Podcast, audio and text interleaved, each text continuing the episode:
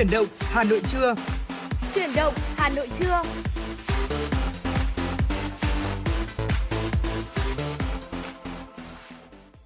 Xin chào quý vị thính giả thân yêu của FM96 và ngày hôm nay thì Trọng Khương Bảo Hạnh sẽ tiếp tục đồng hành với quý vị thính giả trong 120 phút của chương trình Truyền động Hà Nội trưa và mong rằng trong ngày hôm nay thì chúng ta cũng sẽ đồng hành với nhau với thật nhiều niềm vui và ý nghĩa.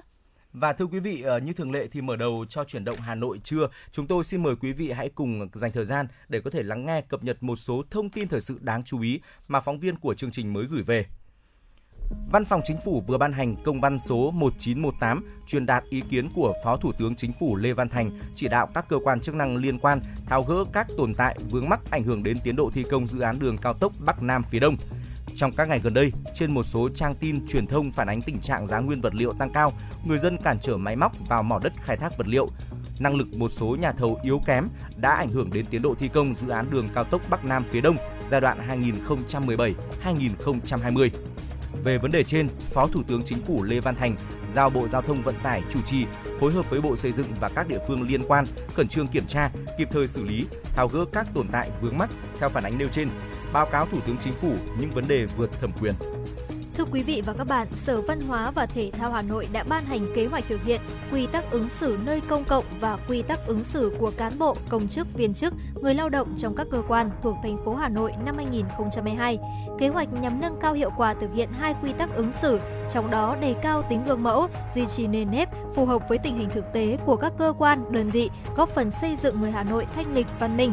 Cụ thể sẽ có nhiều hoạt động được đẩy mạnh thực hiện như tuyên truyền trên các phương tiện truyền thông đại chúng, cổng thông tin từ thành phố tới cơ sở, hệ thống pano, áp phích, màn hình đèn LED về chủ đề văn hóa ứng xử những tập thể cá nhân tiêu biểu trong thực hiện quy tắc ứng xử, văn hóa công sở, các mô hình hay, cách làm mới trong triển khai thực hiện cũng như phê phán các hành vi, việc làm chưa đẹp, đề xuất giải pháp xây dựng thành thói quen, hành động đẹp trong mỗi người dân thủ đô, góp phần xây dựng hình ảnh con người Hà Nội thanh lịch, văn minh.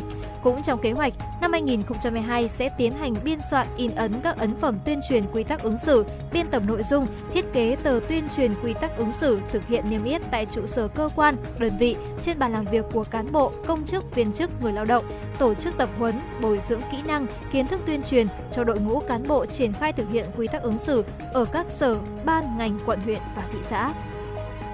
Thưa quý vị, chiều qua, Công đoàn viên chức thành phố Hà Nội tổng kết phong trào thi đua giỏi việc nước đảm việc nhà năm 2021.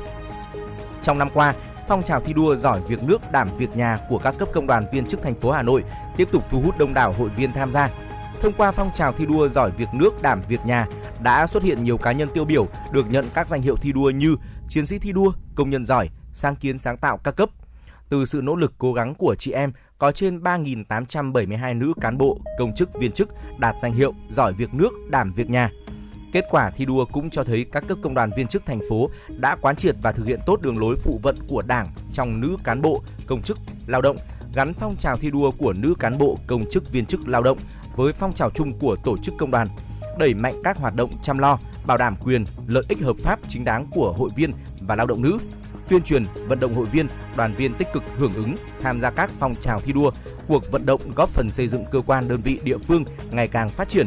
Nhân dịp này, 8 tập thể nữ và 97 nữ cán bộ, viên chức, công chức, lao động tiêu biểu trong phong trào thi đua giỏi việc nước đảm việc nhà đã được tôn vinh, khen thưởng. Vừa qua, Công an thị xã Sơn Tây Hà Nội cho biết đã ra quyết định khởi tố vụ án tạm giữ hình sự 20 đối tượng tổ chức đánh bạc dưới hình thức sóc đĩa. Trước đó khoảng 14 giờ 50, ngày 23 tháng 3, tổ công tác của Công an thị xã Sơn Tây bắt quả tang tại thôn Đoàn Kết, xã Cổ Đông có 20 đối tượng gồm 16 nam và 4 nữ đang đánh bạc Tại hiện trường, lực lượng chức năng phát hiện các đối tượng đang sát phạt trên hai chiếu bạc dưới hình thức sóc đĩa và chơi sâm. Tăng vật thu giữ là hơn 115 triệu đồng, hai bộ tú lơ khơ, 13 điện thoại di động và một số vật dụng khác dùng để đánh bạc. Công an thị xã Sơn Tây đã lập biên bản đưa người và tăng vật về trụ sở để điều tra làm rõ. Bước đầu qua đấu tranh, cơ quan điều tra đã làm rõ các đối tượng tham gia đánh bạc đều là người địa phương ở xã Cổ Đông và xã Sơn Đông, thị xã Sơn Tây. Có mối quan hệ quen biết với vợ chồng chủ nhà nên đã móc nối để đánh bạc. Khi tham gia sới bạc, mỗi đối tượng sẽ phải trả 500.000 đồng cho chủ nhà đối với chơi sóc đĩa, còn nếu chơi sâm thì cắt sâm 30.000 đồng và cắt treo 20.000 đồng cho chủ nhà. Hiện tại vụ việc đang được điều tra làm rõ. F0 không triệu chứng có được uống Monopiravir không? Thưa quý vị, một người dương tính với SARS-CoV-2 nhưng lại không có triệu chứng có được uống thuốc kháng virus Monupiravir không? Theo phó giáo sư tiến sĩ Đỗ Văn Dũng, trưởng khoa y tế công cộng Đại học Y Dược thành phố Hồ Chí Minh, thuốc kháng virus Monupiravir được chỉ định sử dụng cho bệnh nhân triệu chứng nhẹ hoặc từ nhẹ đến trung bình và trong vòng 5 ngày sau khi bắt đầu triệu chứng. Nếu bệnh nhân đã dương tính nhưng không có triệu chứng thì không cần dùng Monupiravir, trừ khi bác sĩ điều trị phán đoán là người này thuộc nhóm có thể tiến triển bệnh nặng. Bác sĩ Dũng nói, trong trường hợp này thì việc uống thuốc có thể có hiệu quả. Về nguyên tắc, tất cả các thuốc kháng sinh, kháng virus đều nên dùng đúng liều lượng và thời gian chỉ định. Nếu đến ngày thứ ba bệnh nhân test thấy âm tính thì vẫn nên tiếp tục uống cho đến hết ngày thứ năm. Tuy khi điều trị với Monupiravir thì bệnh nhân không cần và không nên điều trị với các loại thuốc kháng virus khác, các kháng sinh hay corticosteroid, nhưng người bệnh có thể sử dụng thuốc điều trị triệu chứng như thuốc hạ sốt, thuốc ho hoặc bổ sung vitamin CD và nguyên tố vi lượng như kẽm, theo Bộ Y tế, thuốc chứa Monupiravir là thuốc mới được cấp phép có điều kiện là thuốc kê đơn, cần tiếp tục theo dõi về chất lượng, hiệu quả, an toàn của thuốc trong quá trình lưu hành. Việc sử dụng thuốc Monupiravir cần phải có sự thăm khám kê đơn và hướng dẫn của bác sĩ, nhân viên y tế. Để đảm bảo sử dụng thuốc an toàn hiệu quả, Bộ Y tế, cụ thể là Cục Quản lý Dược, khuyến cáo người dân cần đặc biệt lưu ý khi sử dụng thuốc Monupiravir để điều trị COVID-19. Chỉ định của thuốc Monupiravir được sử dụng để điều trị COVID-19 mức độ nhẹ đến trung bình ở người trưởng thành dương tính với xét nghiệm chẩn đoán SARS-CoV-2 và có ít nhất một yếu tố nguy cơ làm bệnh tiến triển nặng. Khuyến cáo sử dụng thuốc với phụ nữ có thai và cho con bú như sau. Monupiravir không được khuyến cáo sử dụng trong thời kỳ mang thai. Phụ nữ có khả năng mang thai nên sử dụng biện pháp tránh thai hiệu quả trong thời gian điều trị và trong 4 ngày sau liều Monupiravir cuối cùng.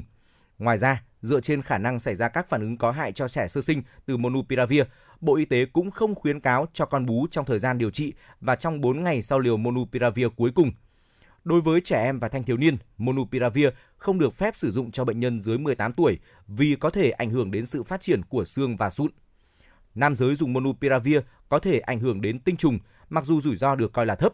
Vì vậy, nam giới hoạt động tình dục với phụ nữ có khả năng sinh đẻ nên sử dụng một phương pháp tránh thai tin cậy trong thời gian điều trị và ít nhất 3 tháng sau liều Monupiravir cuối cùng.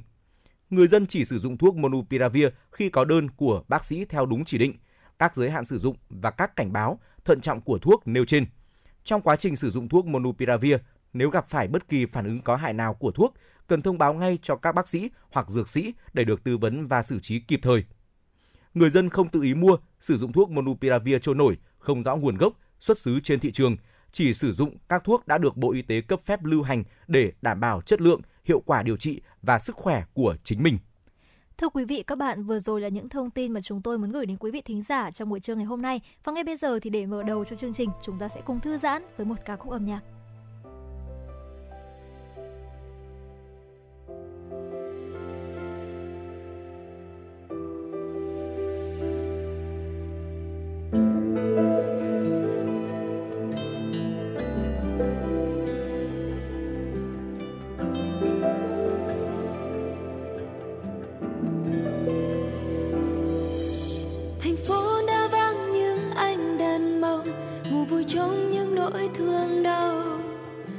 Ngày qua không còn một tiếng giao, ngõ vắng không một câu chào.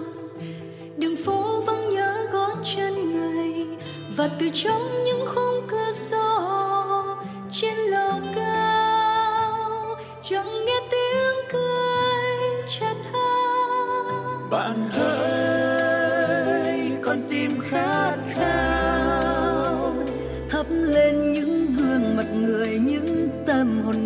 sáng như tia nắng mặt trời.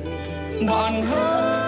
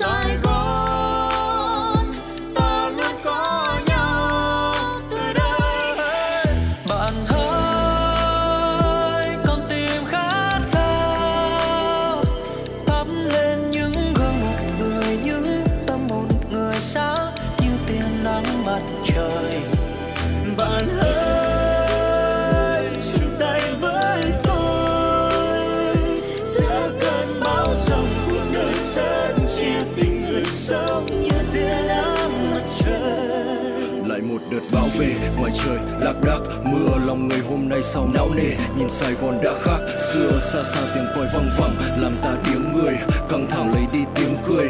Vòng là kèm cặp lòng nặng, nhưng không bao giờ được để bản thân tiêu cực và biếng lười. Mở cửa sổ ra đắm mình vào tia nắng. Hít một hơi, thở ngửa cổ lên trời cao ngắm nhìn những áng mây, những đám cây. Làm cho ta cảm thấy bản thân mình thật may mắn khi có được tự hào như hy vọng lớn lên cho dù mới chỉ vừa chậm chậm sáng nay. Thành phố đã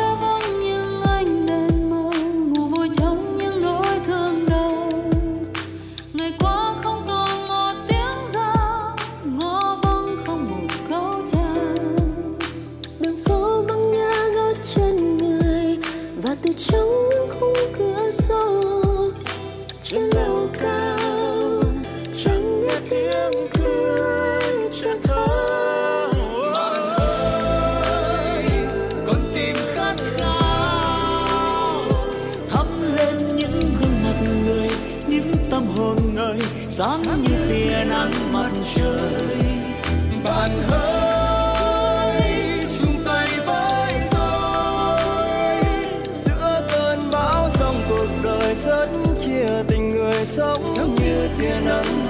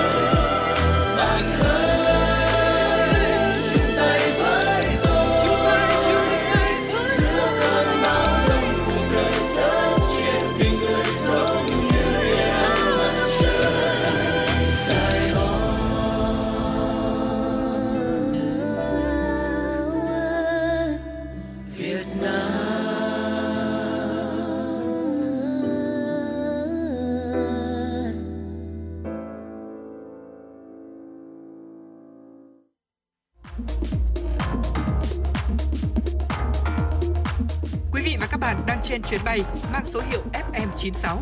Hãy thư giãn, chúng tôi sẽ cùng bạn trên mọi cung đường. Hãy giữ sóng và tương tác với chúng tôi theo số điện thoại 024 3773 6688.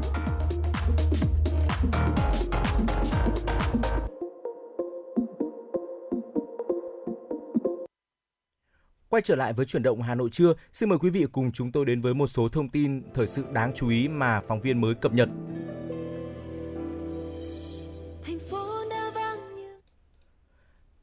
Thưa quý vị, thời gian qua, Việt Nam đã đẩy mạnh việc tiêm phòng vaccine COVID-19 cho trẻ em 12 đến 17 tuổi. Đến thời điểm này, việc tiêm vaccine mũi 1 đạt 98,4%, mũi 2 đạt 93,2%. Với trẻ em từ 5 đến 11 tuổi, ngày 28 tháng 3, Bộ Y tế yêu cầu các địa phương lập danh sách trẻ từ 5 đến dưới 12 tuổi chuẩn bị tiêm chủng COVID-19 ngay khi được phân bổ vaccine. Chính phủ Australia đã chính thức cam kết viện trợ cho Việt Nam khoảng 13,7 triệu liều vaccine Pfizer và Moderna để tiêm cho trẻ từ 5 đến 11 tuổi ngay trong tuần đầu tháng 4 năm 2022. Hiện nay, chương trình tiêm chủng mở rộng đang tích cực phối hợp với Đại sứ quán Australia để đưa vaccine về Việt Nam trong tuần tới. Trước đó, chính phủ đồng ý mua gần 22 triệu liều vaccine COVID-19 của Pfizer để tiêm cho trẻ em từ 5 đến 11 tuổi. Trong công điện ngày 23 tháng 2, Thủ tướng Phạm Minh Chính yêu cầu chuẩn bị sẵn sàng mọi điều kiện về cơ sở vật chất, trang thiết bị, phương tiện bảo quản, địa điểm, nhân lực để tiêm chủng cho trẻ em từ 5 tuổi đến dưới 12 tuổi ngay sau khi được cung ứng vaccine. Thưa quý vị và các bạn, sau đây là một số tin tức thế giới.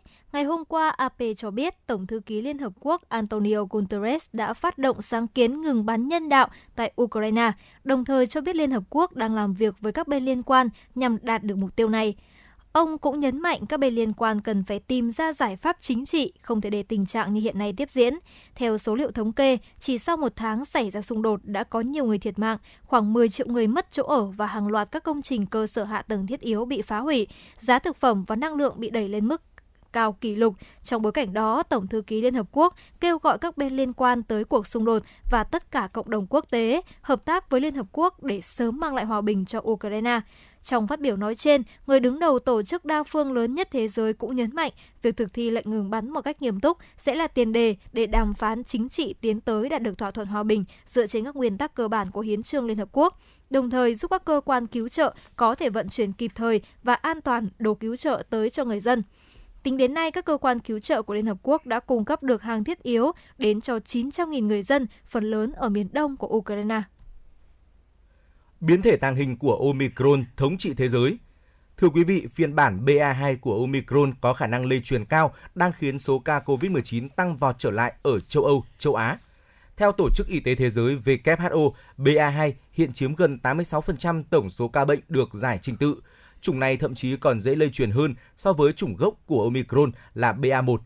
Tuy nhiên, các bằng chứng cho đến nay ghi nhận BA2 không có nhiều khả năng gây ra bệnh nặng cũng như các dòng khác trong họ Omicron, vaccine chống lại BA2 kém hiệu quả hơn so với chủng virus SARS-CoV-2 gốc hay các biến thể trước đó như Alpha, Beta, Delta và khả năng bảo vệ giảm dần theo thời gian. Theo dữ liệu của Cơ quan An ninh Y tế Vương quốc Anh, khả năng bảo vệ được khôi phục sau liều tiêm tăng cường, đặc biệt ngăn ngừa nhập viện và tử vong. BA2 được cho là nguyên nhân dẫn đến sự gia tăng số ca COVID-19 gần đây ở Trung Quốc, cũng như số ca kỷ lục ở các nước châu Âu như Đức, Anh, Tuy nhiên, một số quốc gia châu Âu khác chứng kiến số ca nhiễm mới tăng chậm hơn, thậm chí giảm. BA2 được gọi là biến thể tàng hình vì khó phát hiện hơn so với BA1. Một gen bị thiếu trong BA1 cho phép các nhà khoa học phát hiện người nhiễm chủng này qua xét nghiệm PCR. Trong khi đó, BA2 và BA3 chỉ có thể xác định qua giải trình tự bộ gen. Mối lo chính về BA2 là liệu có thể tái lây nhiễm cho những người từng mắc BA1 hay không, đặc biệt khi một số quốc gia đang trải qua sự bùng phát nhưng dữ liệu từ Vương quốc Anh và Đan Mạch đã chỉ ra, trong khi những người nhiễm Omicron có thể từng mắc các biến thể khác, Delta, thì chỉ có một số ít người mắc BA1 tái nhiễm BA2 trong số hàng chục nghìn các trường hợp.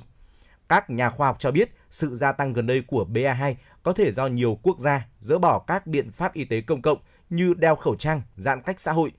Tiến sĩ Andrew Pecos, nhà virus học tại trường y tế công cộng Johns Hopkins, Bloomberg của Mỹ cho biết có thể BA2 là biến thể đang lưu hành khi mọi người ngừng đeo khẩu trang. Nhưng dù lý do sự gia tăng của BA2 là gì, các nhà khoa học khuyến cáo đây là lời nhắc nhở virus SARS-CoV-2 vẫn tiếp tục gây hại, đặc biệt đối với các nhóm người chưa tiêm phòng và có nguy cơ cao. Mark Woodhouse, nhà dịch tễ học tại Đại học Edinburgh cho biết đây vẫn là một vấn đề sức khỏe cộng đồng rất lớn và sẽ tiếp tục như vậy. Thưa quý vị và các bạn, hội nghị cấp cao giữa các bộ trưởng ngoại giao tham gia ký kết hiệp định Abraham bao gồm Mỹ, Israel, các tiểu vương quốc Ả Rập Thống Nhất, Bahrain và Morocco và kết thúc sau 2 ngày làm việc, ngày 27-28 tháng 3. Hội nghị đã thảo luận nhiều vấn đề hướng tới triển vọng hòa bình ở Trung Đông như cuộc đàm phán hạt nhân với Iran, vấn đề Palestine, thúc đẩy sự hợp tác giữa Israel và các nước trong khu vực diễn ra tại thị trấn Sesbukos ở sa mạc Niger, miền nam Israel. Hội nghị cấp cao giữa các bộ trưởng ngoại giao tham gia ký kết hiệp định Abraham là sự kiện mang tính lịch sử giữa các nước tham gia ký hiệp định Abraham năm 2020 về bình thường hóa quan hệ giữa Israel và các nước Hồi giáo vùng vịnh. Trong đó, Mỹ giữ vai trò trung gian then chốt. Ai Cập không tham gia ký hiệp định nhưng là quốc gia đầu tiên trong khu vực thiết lập quan hệ chính thức với Israel từ năm 1980 nên cũng được mời tham gia hội nghị. Bên cạnh việc thảo luận thúc đẩy hợp tác an ninh kinh tế, các ngoại trưởng đã nhất trí đưa hội nghị Najay thành một diễn đàn thường xuyên, đánh giá kết quả đạt được. Đại sứ Israel tại Mỹ Michel Hajot cho biết, thời gian vừa qua, Trung Đông đã chứng kiến cuộc khủng hoảng kinh tế, xã hội và địa chính trị sâu sắc. Các quốc gia cần phải hợp tác với nhau để chống lại tất cả những thách thức này. Còn Ngoại trưởng Mỹ Antony Blinken cho rằng, việc các nước tham gia ký kết hiệp định Abraham đã biến điều không thể thành có thể sau khi các bên chứng kiến nhiều hoạt động hợp tác về kinh tế, giúp đời sống người dân ở các nước được cải thiện. Ông Antony Blinken khẳng định Mỹ đang và sẽ tiếp tục ủng hộ mạnh mẽ tiến trình vốn đang góp phần thay đổi khu vực. Thưa quý vị, ngày hôm qua, Cơ quan Dược phẩm và Thực phẩm FDA Mỹ đã cấp phép sử dụng vaccine phòng COVID-19 của Pfizer-BioNTech và của Moderna để tiêm mũi thứ tư, hay còn gọi là mũi tăng cường thứ hai, cho những người trên 50 tuổi do quan ngại hiệu quả miễn dịch suy giảm trong nhóm đối tượng này. Bên cạnh đó, FDA cũng cho phép tiêm mũi thứ tư cho nhóm đối tượng trẻ hơn có hệ miễn dịch bị tổn thương. Cụ thể là trên 12 tuổi với vaccine của Pfizer-BioNTech và trên 18 tuổi với vaccine Moderna. Mũi thứ tư sẽ được tiêm ít nhất 4 tháng sau mũi thứ ba, qua đó nhằm cung cấp sự bảo vệ tốt hơn, ngăn chặn bệnh chuyển nặng và nguy cơ nhập viện. Động thái trên sẽ diễn ra sau khi đã diễn ra sau khi mà các nhà khoa học quan ngại về sự lây lan của dòng phụ BA2 của biến thể Omicron, vốn là nguyên nhân khiến số ca mắc mới gia tăng tại nhiều nước. Số liệu của cơ quan phòng ngừa và kiểm soát dịch bệnh Mỹ CDC cho thấy số ca mắc mới tại nước này đã giảm mạnh so với tháng 1 vừa qua. Song tuần qua thì có xu hướng tăng nhẹ. Giám đốc điều hành Pfizer Albert Bourla cho rằng việc FDA cấp phép sử dụng khẩn cấp vaccine của hãng này cho việc tiêm mũi thứ tư sẽ giúp giải quyết nhu cầu hiện nay và hãng cũng đang tập trung phát triển vaccine phòng COVID-19 phiên bản cập nhật không chỉ có khả năng phòng ngừa các biến thể hiện nay của virus SARS-CoV-2 mà còn có hiệu quả lâu dài. Theo đài RT của Nga ngày hôm qua, người phát ngôn của liên minh do Riyadh dẫn đầu thông báo Saudi Arabia đã tuyên bố ngừng mọi hoạt động quân sự ở Yemen với mục tiêu đạt được một giải pháp lâu dài cho cuộc xung đột ở quốc gia láng giềng này. Ba ngày trước đó, phiến quân Houthi của Yemen đã đề nghị đình chiến, động thái mà họ cho rằng có thể là vĩnh viễn nếu Saudi Arabia đồng ý. Người phát ngôn của Liên minh, chuẩn tướng Tuki al-Maliki thông báo, Bộ Tư lệnh lực lượng liên quân thông báo ngừng các hoạt động quân sự ở Yemen bắt đầu từ 6 giờ thứ Tư ngày hôm nay, ngày 30 tháng 3 năm 2022. Ông Ali Maliki cho biết, việc này được thực hiện theo yêu cầu của tiến sĩ Nayeb Ol Hajaz, Tổng thư ký Hội đồng Hợp tác Vùng Vịnh GCC, với quan điểm tạo các điều kiện thuận lợi cần thiết cho các cuộc tham vấn thành công và một môi trường thuận lợi cho tháng lễ Thánh Ramanda để xây dựng hòa bình, đạt được an ninh và ổn định ở Yemen. Và đó là một số thông tin thời sự quốc tế đáng chú ý chúng tôi cập nhật và gửi đến quý vị. Ngay bây giờ xin mời quý vị cùng trở lại với không gian âm nhạc, cùng chúng tôi lắng nghe một ca khúc có tựa đề Sự tích mùa xuân. Sau ca khúc này thì chúng tôi sẽ còn quay trở lại và đồng hành với quý vị ở những nội dung đáng chú ý tiếp theo.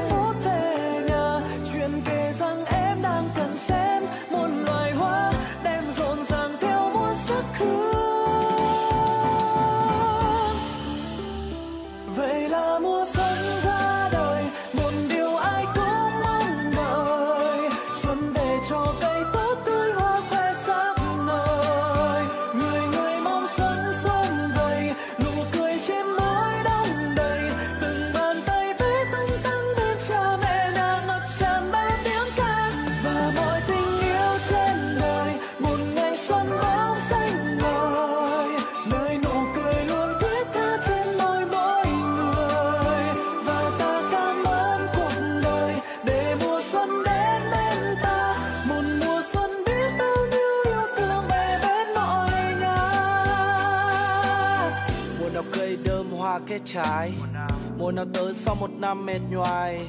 Mùa nào là khởi đầu cho những ngày tháng mới. Thỏa mãn những ao hức bao ngày đang đợi. Ta giống như một bông hoa cho tới ngày nở rộ. Thấp thỏm vì mình vẫn còn đầy mơ hồ. Ấp ủ cho hoài bão người bạn thân cả đời. Mùa đông đặt thắc mắc và mùa xuân trả lời. Mùa xuân đã kết cho ta thêm nhiều người bạn mới, giúp ta trưởng thành hơn để có thể chạm tới những ước vọng mà ta vẫn mong lung lâu nay và tặng thêm những kỷ niệm ấm áp qua từng ngày. Mùa xuân đông đầy yêu thương, không bỏ quên một ai. Mùa xuân đã có từ trước khi bạn vẫn tồn tại. Mùa xuân vẫn tràn đầy sức sống và không hề già. Hết năm rồi đáo anh lý đem theo mùa xuân về nhà.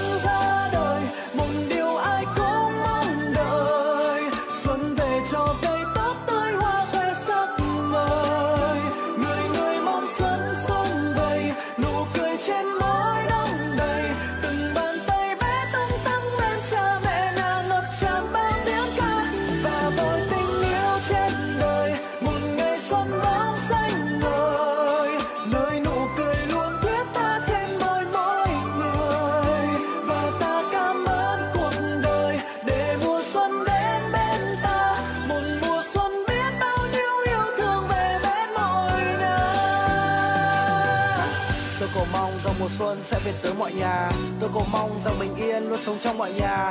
Tôi cầu mong sang năm mới sẽ không còn tai ương. Một năm mới để an lành và tràn ngập yêu thương. Tôi cầu mong rằng mùa xuân sẽ về tới mọi nhà. Tôi cầu mong rằng bình yên luôn sống trong mọi nhà. Tôi cầu mong sang năm mới sẽ không còn tai ương. Một năm mới để an lành và tràn ngập yêu mùa xuân thương ra đời một điều ai cũng mong đợi. Xuân về cho cây tốt tươi hoa khoe sắc ngời người mong xuân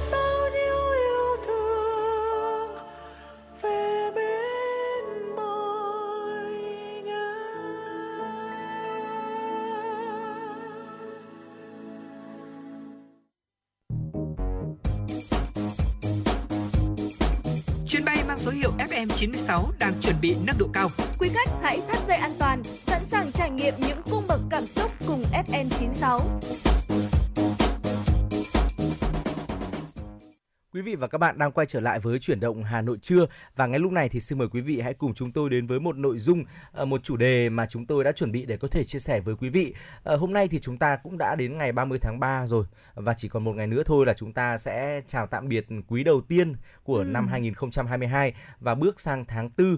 Và trong tháng 4 này thì cũng có rất là nhiều những ngày lễ mà chúng tôi muốn được điểm qua và chia sẻ với quý vị. Xin mời quý vị cùng chúng tôi đến với những ngày lễ này nhé. Thưa quý vị, tháng 4 có thể nói rằng đây chính là thời điểm cuối xuân và chuyển sang hè, cùng chào đón tháng 4 và điểm qua một số ngày lễ trong tháng 4 quý vị nhé. Tháng 4 thì chúng ta sẽ có rất nhiều ngày lễ này, như là ngày cá tháng 4, ngày sức khỏe thế giới, ngày Valentine Đen hay là ngày trái đất. Tháng 4 thì tượng trưng cho thần tình yêu. April lấy từ gốc ban đầu là Aphrodite, nữ thần tình yêu và sắc đẹp trong thần thoại Hy Lạp tương đương với Venus ở trong thần thoại La Mã.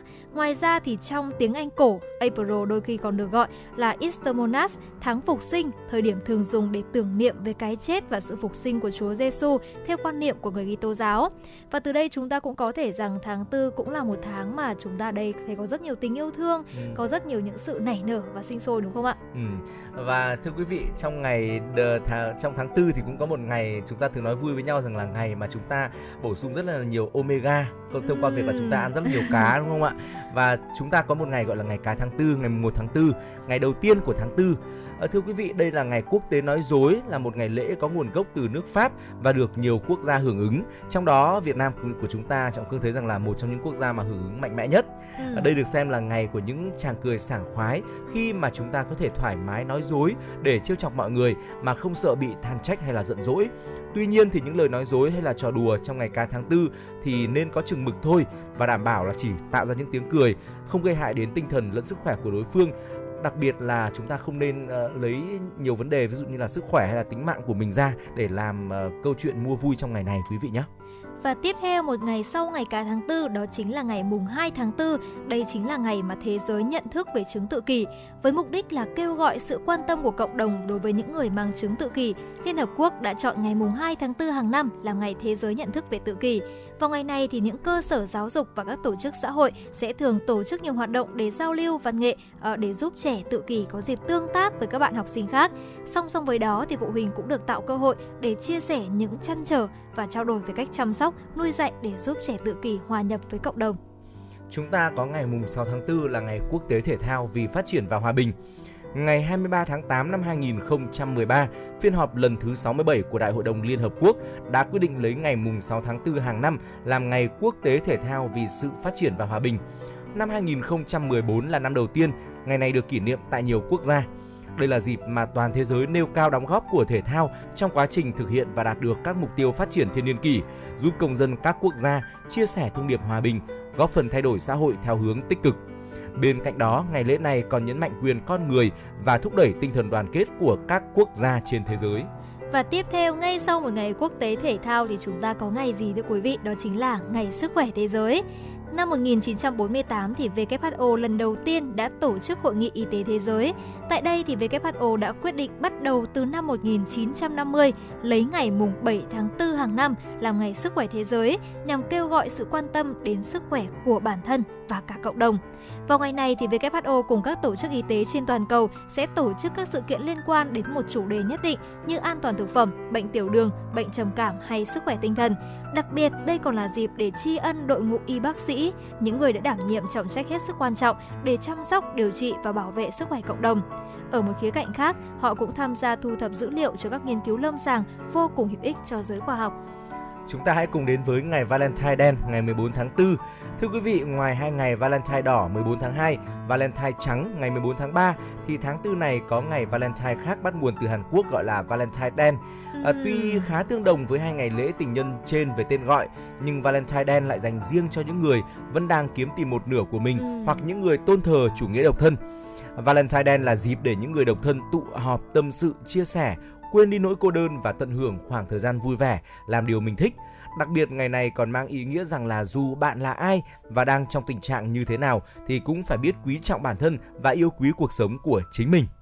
Thế thì Hồng Hạnh cũng có thể thấy là trong tháng tư này cũng có những cái dịp lễ rất là đặc biệt dành ừ. cho các bạn trẻ đúng không? Ừ. Và mong rằng là với thông điệp thực sự ý nghĩa của ngày Valentine đen thì chúng ta sẽ yêu bản thân mình hơn. Ừ. Có thể là mình chưa tìm được một nửa kia, chưa tìm được người bạn tâm giao của mình, ừ. nhưng mà đó cũng là thời gian để chúng ta yêu bản thân và giúp mình tốt hơn ừ. trong cái cuộc ờ, đời phía trước. Và tiếp theo đó chính là một ngày rất ý nghĩa thưa quý vị, ngày 21 tháng 4, ngày sách Việt Nam. Ngày 24 tháng 2 năm 2014 thì Thủ tướng Chính phủ đã quyết định chọn ngày 21 tháng 4 hàng năm làm ngày sách Việt Nam. Ngày này ra đời nhằm mục đích khuyến khích và phát triển phong trào đọc sách trên toàn xã hội, nâng cao nhận thức về tầm quan trọng của đọc sách đối với việc rèn luyện kỹ năng, nhân cách con người cũng như phát triển đất nước. Đến ngày này, các thư viện và cơ sở giáo dục trên toàn quốc nhiệt liệt hưởng ứng thông qua các hoạt động vô cùng ý nghĩa, trong đó điển hình như triển lãm, trưng bày sách báo, thư pháp hay tổ chức những buổi giới thiệu sách, giao lưu tọa đàm, vẽ tranh theo sách. Ngoài ra, các tổ chức xã hội còn vận động quyên góp, ủng hộ sách, xây dựng tủ sách cho các địa phương ở vùng sâu, vùng xa, góp phần nuôi dưỡng và phát triển văn hóa đọc của người Việt. Và trong à, tháng 4 của năm 2022 thì chúng ta sẽ có ngày Dỗ Tổ Hùng Vương mùng 10 tháng 3 âm lịch vào ngày 21 tháng 4 dương lịch. Ờ, thưa quý vị, mùng 10 tháng 3 âm lịch thì được xem là dịp tưởng nhớ đến công ơn dựng nước và giữ nước của các vị vua hùng. Đây là truyền thống lâu đời mang ý nghĩa nhân văn sâu sắc và là một phần không thể thiếu trong đời sống tín ngưỡng của người dân Việt Nam. Đặc biệt, ý nghĩa của ngày Dỗ Tổ Hùng Vương còn nằm ở chỗ là giáo dục thế hệ sau hiểu rõ hơn về lịch sử đất nước, về cội nguồn của dân tộc, từ đó ra sức giữ gìn và bảo tồn những giá trị quý báu mà tổ tiên để lại. Và tiếp theo thưa quý vị chính là ngày 22 tháng 4, ngày trái đất. Năm nay cả thế giới sẽ kỷ niệm 51 năm ngày trái đất. Ngày à, À, với quy mô ban đầu chỉ với 20 triệu người tham gia thì cho đến nay, ngày này đã đạt được hàng trăm quốc gia hưởng ứng. Mục đích của ngày trái đất chính là nâng cao nhận thức về giá trị của môi trường tự nhiên nơi chúng ta đang sinh sống, từ đó có những hành động tích cực để giữ gìn môi trường sống luôn trong lành. Trong ngày này, mọi người thường tổ chức các hoạt động như tuyên truyền bảo vệ môi trường, tổ chức trồng cây xanh, thu gom rác thải. Đây là một ngày vô cùng ý nghĩa và hết sức thiết thực, đặc biệt là trong thời điểm khí hậu đang biến đổi vô cùng khó lường như hiện nay. Chúng ta hãy cùng tìm hiểu về Ngày sách và bản quyền thế giới vào ngày 23 tháng 4. Sách là một trong những kho tri thức khổng lồ của nhân loại. Do đó, để tôn vinh văn hóa đọc, trong kỳ họp lần thứ 28 của Đại hội đồng Liên Hợp Quốc tại Paris từ ngày 25 tháng 10 đến 16 tháng 11 năm 1995, UNESCO đã quyết định chọn ngày 23 tháng 4 hàng năm làm Ngày sách và bản quyền thế giới. Ngoài việc đề cao những giá trị mà sách mang lại, Ngày sách và bản quyền thế giới còn tri ân đóng góp của các tác giả trong việc viết ra những cuốn sách hay, giàu tri thức cho xã hội. Vào ngày này, nhiều hoạt động thú vị được tổ chức tại các con đường sách hay nhà sách ở nhiều nơi trên thế giới, thu hút sự quan tâm của đông đảo độc giả. Thưa quý vị và ngay bây giờ chúng ta cũng sẽ cùng đến với một ngày vô cùng quan trọng ở cuối tháng 4, đó chính là ngày 30 tháng 4, ngày giải phóng miền Nam, thống nhất đất nước. Đây cũng là một trong những ngày lễ được nghỉ theo quy định trong tháng 4 và đây chính là ngày mà cuộc tổng tiến công và nổi dậy mùa xuân năm 1975 đã hoàn toàn thắng lợi. Trong lịch sử, đây là một mốc son trói lọi đưa đất nước ta bước vào một kỷ nguyên mới, kỷ nguyên của độc lập dân tộc và chủ nghĩa xã hội. Ngày nay trong bối cảnh thời đại mới thì ngày 30 tháng 4 hàng năm được xem là một ngày vô cùng ý nghĩa, nêu cao tinh thần yêu nước và thúc đẩy toàn xã hội chung sức xây dựng một cuộc sống tốt đẹp hơn. Cứ đến ngày này, nhiều hoạt động ý nghĩa lại được tổ chức trên toàn quốc, cụ thể như là giới thiệu tư liệu, triển lãm hiện vật lịch sử, chương trình nghệ thuật, công chiếu phim tài liệu, tổ chức viếng thăm, nghĩa trang và dân hương tưởng niệm, tổ chức thăm hỏi và tặng quà cho các gia đình chính sách, cựu chiến binh, những người có công với cách mạng. Thưa quý vị, vừa rồi thì quý vị đã cùng chúng tôi điểm qua một số những ngày kỷ niệm kỷ niệm những ngày lễ trong tháng tư này và hy vọng rằng là chúng ta sẽ lựa chọn được cho mình một ngày thật là ý nghĩa với bản thân và gia đình để ờ, mình cùng hưởng ứng. Ờ, đó cũng là một món ăn tinh thần rất là tuyệt vời trong ờ, thời điểm này đúng không ạ? Và bây giờ thì hãy cùng chúng tôi đến với không gian âm nhạc, cùng chúng tôi lắng nghe ca khúc có tựa đề Hơn cả yêu qua tiếng hát của Đức Phúc. Sau ca khúc này thì chúng tôi sẽ quay trở lại và tiếp tục đồng hành với quý vị ở những thông tin cập nhật tiếp theo.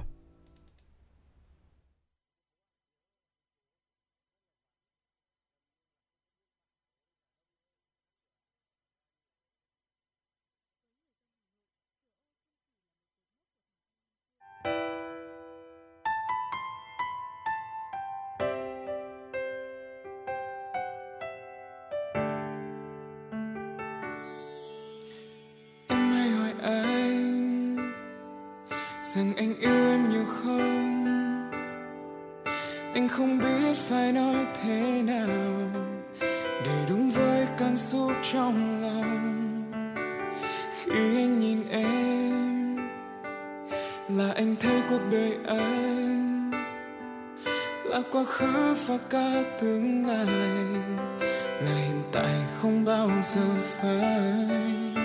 Tình yêu trong anh vẫn không có nghĩa không rộng lớn. Chỉ là anh đôi khi khó nói nên lời, mong em hãy cảm nhận thôi. Cao hơn cả núi, dài hơn cả sông, rộng hơn cả đất, xanh hơn cả trời. Anh yêu em, anh yêu em nhiều thế thôi. Vượt qua ngọn gió, vượt qua vượt qua cả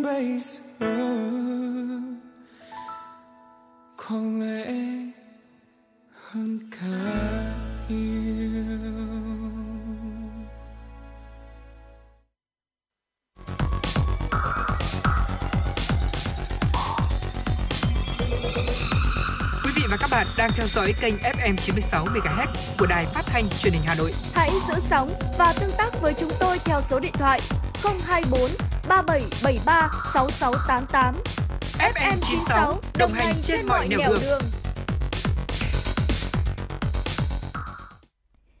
vị thính giả và các bạn, chúng ta đã vừa cùng nhau lắng nghe ca khúc Hơn cả yêu qua giọng ca của ca sĩ Đức Phúc. Ca khúc này cũng giống như là lời à, nhắn nhủ mà chúng tôi muốn gửi đến quý vị trong tháng tư sắp tới là chúng ta yêu thương bản thân mình mình hơn và bên cạnh đó thì cũng dành tình yêu thương này lan tỏa đến tất cả những người thân yêu của bản thân mình. Và ngay bây giờ để tiếp tục dòng chảy tin tức của chương trình chuyển động Hà Nội trưa sẽ là những thông tin mà phóng viên Kim Dung của chúng tôi vừa cập nhật. Thưa quý vị, theo tin từ Ban Quản lý Dự án Đường sắt Đô thị Hà Nội MRB, Thủ tướng Chính phủ vừa quyết định phê duyệt chủ trương đầu tư dự án hỗ trợ kỹ thuật chuẩn bị dự án đầu tư tuyến đường sắt đô thị Metro số 3 đoạn ga Hà Nội đến Hoàng Mai và hỗ trợ nghiên cứu xây dựng hệ thống giao thông giao thông đô thị tích hợp cho dự án đường sắt đô thị. Sử dụng vốn ODA không hoàn lại của Ngân hàng Phát triển châu Á ADB và Liên minh châu Âu EU. Theo đó, tuyến metro nhổn ga Hà Nội có chiều dài 12,5 km được nghiên cứu để kéo dài thêm gần 8,8 km đến Hoàng Mai. Tổng mức đầu tư dự án là hơn 4 343 tỷ đồng được giao cho MRB làm chủ đầu tư. Trong đó 49 tỷ đồng là vốn đối ứng từ ngân sách thành phố Hà Nội, còn lại là nguồn viện trợ không hoàn lại của ADB và EU. Thời gian thực hiện trong năm 2022-2024. Cũng theo Ban Quản lý Dự án Đường sắt Đô thị Hà Nội, năm 2020, Ủy ban Nhân dân thành phố Hà Nội đã trình Thủ tướng thẩm định báo cáo nghiên cứu tiền khả thi dự án đầu tư tuyến metro nhổn ga Hà Nội, đoạn từ ga Hà Nội Hoàng Mai. Theo đề xuất, tuyến này cơ bản là đoạn kéo dài của tuyến metro nhổn ga Hà Nội, sử dụng chung hệ thống cơ điện, thông tin tín hiệu, khai thác hoạt động và vận hành bảo dưỡng. Hướng tuyến metro đoạn ga Hà Nội Hoàng Mai có chiều dài 8,786 km, hầu hết đi ngầm, đi ngầm 8,13 km, còn lại là hầm hở dẫn và đi lên mặt đất. Theo hành lang phố Trần Hưng Đạo, Trần Thánh Tông, Kim Ngưu, Tam Trinh với 7 ga ngầm và một khu lập tàu rộng 9,7 ha. Dợ hiện là vùng ao trũng ở phía sau, sát trạm bơm Yên Sở, dùng depot chung của tuyến nhổn ga Hà Nội. Dự kiến dự án sẽ được thi công từ năm 2022-2027, vận hành từ tháng 1 năm 2028. Ngày hôm qua, Ủy ban An toàn Giao thông Quốc gia, Bộ Giáo dục và Đào tạo cùng Toyota Việt Nam đã thông báo triển khai chương trình Toyota cùng em học an toàn giao thông năm học 2021-2022. Năm nay, chương trình triển khai hai hoạt động chính, Hội thảo toàn quốc về giáo dục an toàn giao thông và trao tặng mô hình thiết bị dạy học an toàn giao thông cho 8 tỉnh thành. Hội thảo toàn quốc về giáo dục an toàn giao thông tập trung vào các nội dung chính bao gồm tổng kết, đánh giá kết quả thực hiện việc đưa nội dung giáo dục an toàn giao thông vào chương trình chính khóa dưới hình thức tích hợp vào các môn học và hoạt động giáo dục cấp tiểu học, báo cáo tham luận việc tổ chức thực hiện giáo dục an toàn giao thông cho học sinh tiểu học, chia sẻ thực hành tổ chức các hoạt động dạy học an toàn giao thông ở trường tiểu học. Trong khi đó, lễ trao tặng mô hình thiết bị dạy học an toàn giao thông và tập huấn nâng cao năng lực sử dụng thiết bị dạy học an toàn giao thông cho giáo viên được tổ chức tại các tỉnh, thành phố Điện Biên, Sơn La, Hải Dương, Hải Phòng, Ninh Thuận, Đồng Nai, An Giang, Tiền Giang. Đến nay, chương trình đã trao tặng gần 100 mô hình đảo giao thông dành cho giáo viên nhằm giúp tăng cường đổi mới sử dụng thiết bị dạy học, qua đó nâng cao chất lượng, hiệu quả hoạt động giáo dục an toàn giao thông trong các trường tiểu học. Trước một số ý kiến đề nghị tổ chức kỳ thi đại học cao đẳng đối với các thí sinh có nhu cầu, đồng thời để phân loại đối tượng rõ hơn, Bộ Giáo dục và Đào tạo cho biết, việc tổ chức kỳ thi tốt nghiệp trung học phổ thông luôn được Bộ chỉ đạo thực hiện đồng bộ với lộ trình tự chủ của các cơ sở đào tạo đại học. Từ năm 2013, thực hiện quyền tự chủ tuyển sinh theo quy định của Luật Giáo dục Đại học, các cơ sở đào tạo có thể áp dụng nhiều hình thức tuyển sinh hàng năm để công tác tuyển sinh bảo đảm công bằng hơn nữa cho các đối tượng dự tuyển theo các phương thức xét tuyển khác nhau. Từ năm 2022, Bộ Giáo dục và Đào tạo khuyến cáo cơ sở đào tạo đại học, ngành học có mức độ cạnh tranh cao chỉ sử dụng kết quả thi tốt nghiệp trung học phổ thông làm công cụ sơ tuyển sàng lọc. Sau đó, các trường, ngành học cần có thêm hình thức chọn lọc bổ sung, thi đánh giá năng lực, phỏng vấn, bài luận nhằm phân loại tốt hơn đối tượng tuyển chọn. Thưa quý vị, thời gian qua, Công an thành phố Hà Nội luôn đề cao công tác tuyên truyền để nâng cao ý thức người dân đối với công tác phòng cháy chữa cháy và cứu nạn cứu hộ. Thực hiện sự chỉ đạo của Ủy ban nhân dân thành phố Hà Nội tại công văn số 757, Công an thành phố Hà Nội tiếp tục tập trung chỉ đạo lực lượng phòng cháy chữa cháy, công an các quận huyện, thị xã phối hợp chặt chẽ với các địa phương, tổ chức tuyên truyền, nâng cao ý thức người dân về phòng cháy chữa cháy, đẩy mạnh phối hợp với các sở, ngành, tăng cường kiểm tra để kịp thời phát hiện, không để phát sinh mới và xử lý nghiêm công trình vi phạm phòng cháy chữa cháy. Bên cạnh đó là làm rõ, xử lý nghiêm trách nhiệm của tổ chức cá nhân sai phạm trong đầu tư, xây dựng, quản lý vận hành các công trình chung cư, nhà cao tầng. Mời chủ đầu tư có công trình vi phạm, chính quyền địa phương họp và thống nhất giải pháp khắc phục với từng công trình và từng lỗi vi phạm. Đó là một số thông tin thời sự chúng tôi cập nhật gửi đến quý vị trong buổi trưa ngày hôm nay. Sẽ còn những thông tin đáng chú ý ở phần sau của chương trình. Hãy quay trở lại với chúng tôi sau một ca khúc có tựa đề Bóng mây qua thềm. À, yeah.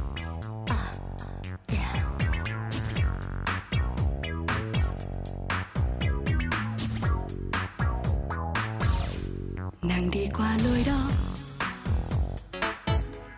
Mùi hương bay theo gió à, giọt cà phê vẫn đó mà chẳng có mùi hương bay theo đôi bàn chân. Nàng đi qua lối đó. Nhiều anh hay đứng ngó à, giọt cà phê tôi uống ô thật chẳng làm sao hương phai tự thuở nào nàng thật dịu dàng như làn mây. Qua ngã tư này, mang về đây mùa thu lá rơi đầy. Khiến bao anh cà phê ti tách rơi từng ngày trông ngóng dáng em. Vì nụ cười đó ngỡ như hoa cười. Vì một làn tóc ngỡ như mây trời. Hình dáng ấy qua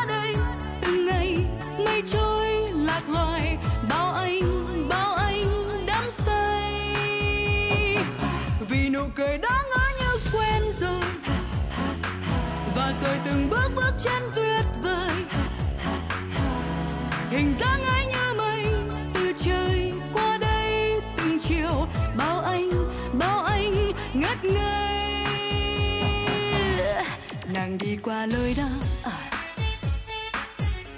mùi hương bay theo gió à, à, à. giọt cà phê vẫn đó, mà chẳng có mùi hương bay theo đôi bàn chân. Nàng đi qua lối đó nhiều anh hay đứng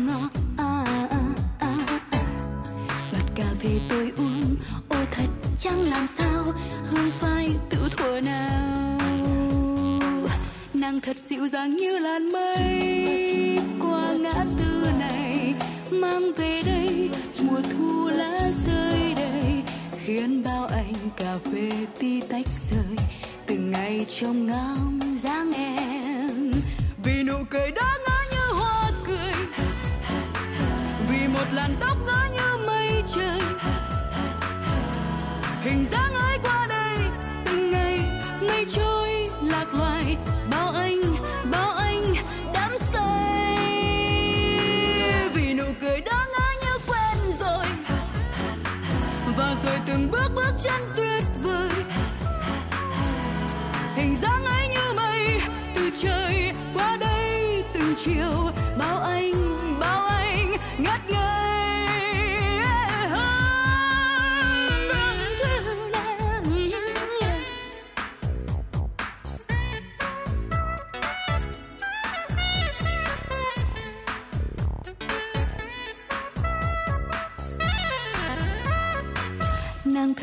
càng như lan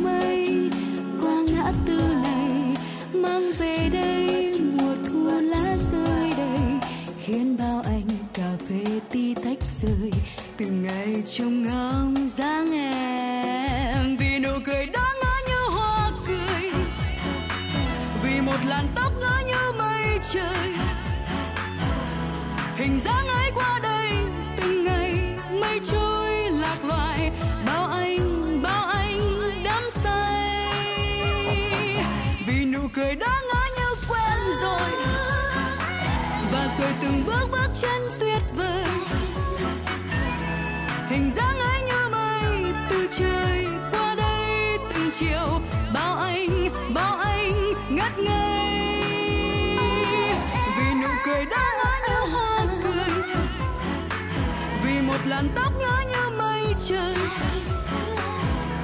Hình dáng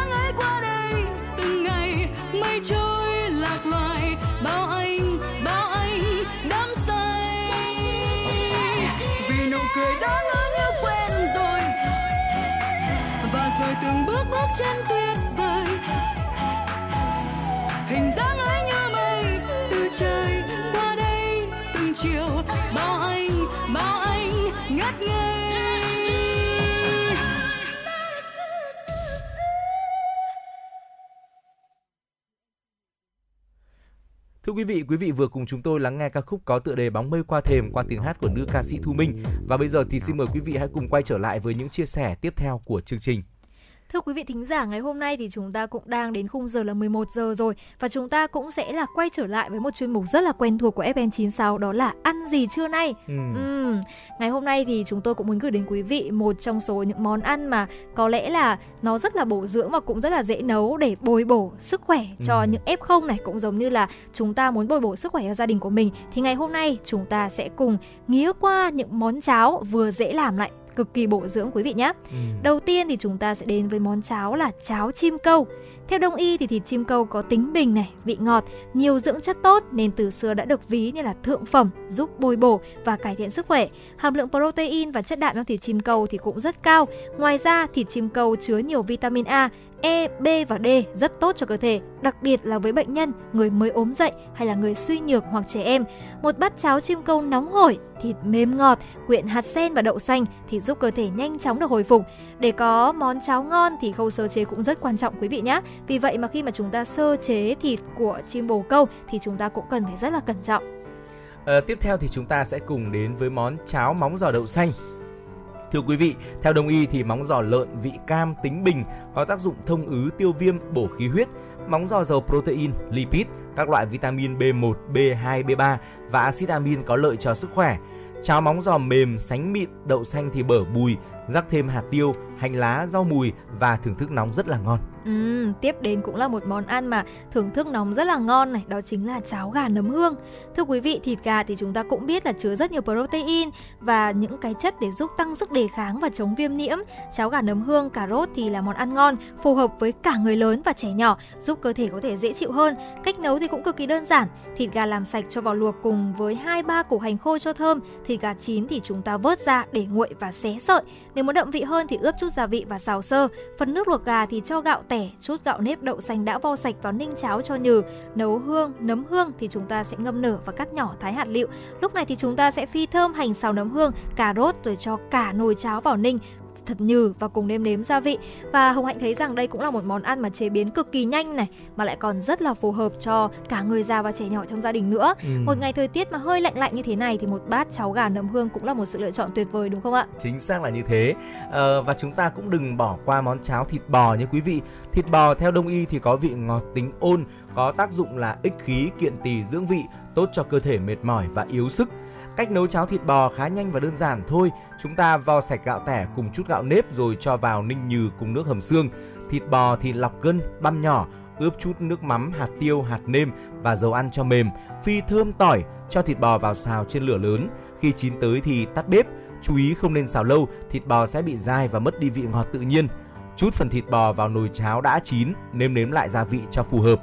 Sau đó thì múc cháo ra bát, thêm hành lá thái nhỏ, rắc chút hạt tiêu, gừng thái sợi và thưởng thức nóng.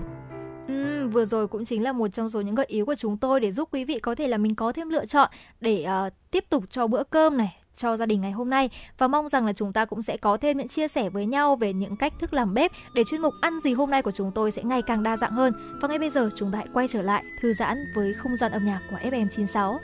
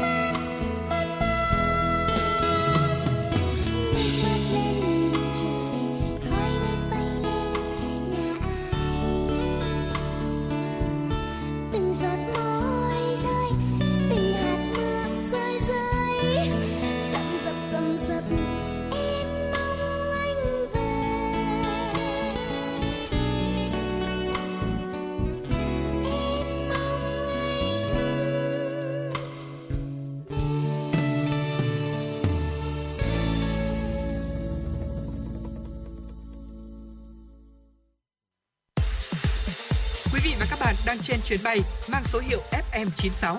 Hãy thư giãn, chúng tôi sẽ cùng bạn trên mọi cung đường. Hãy giữ sóng và tương tác với chúng tôi theo số điện thoại 024 3773 6688.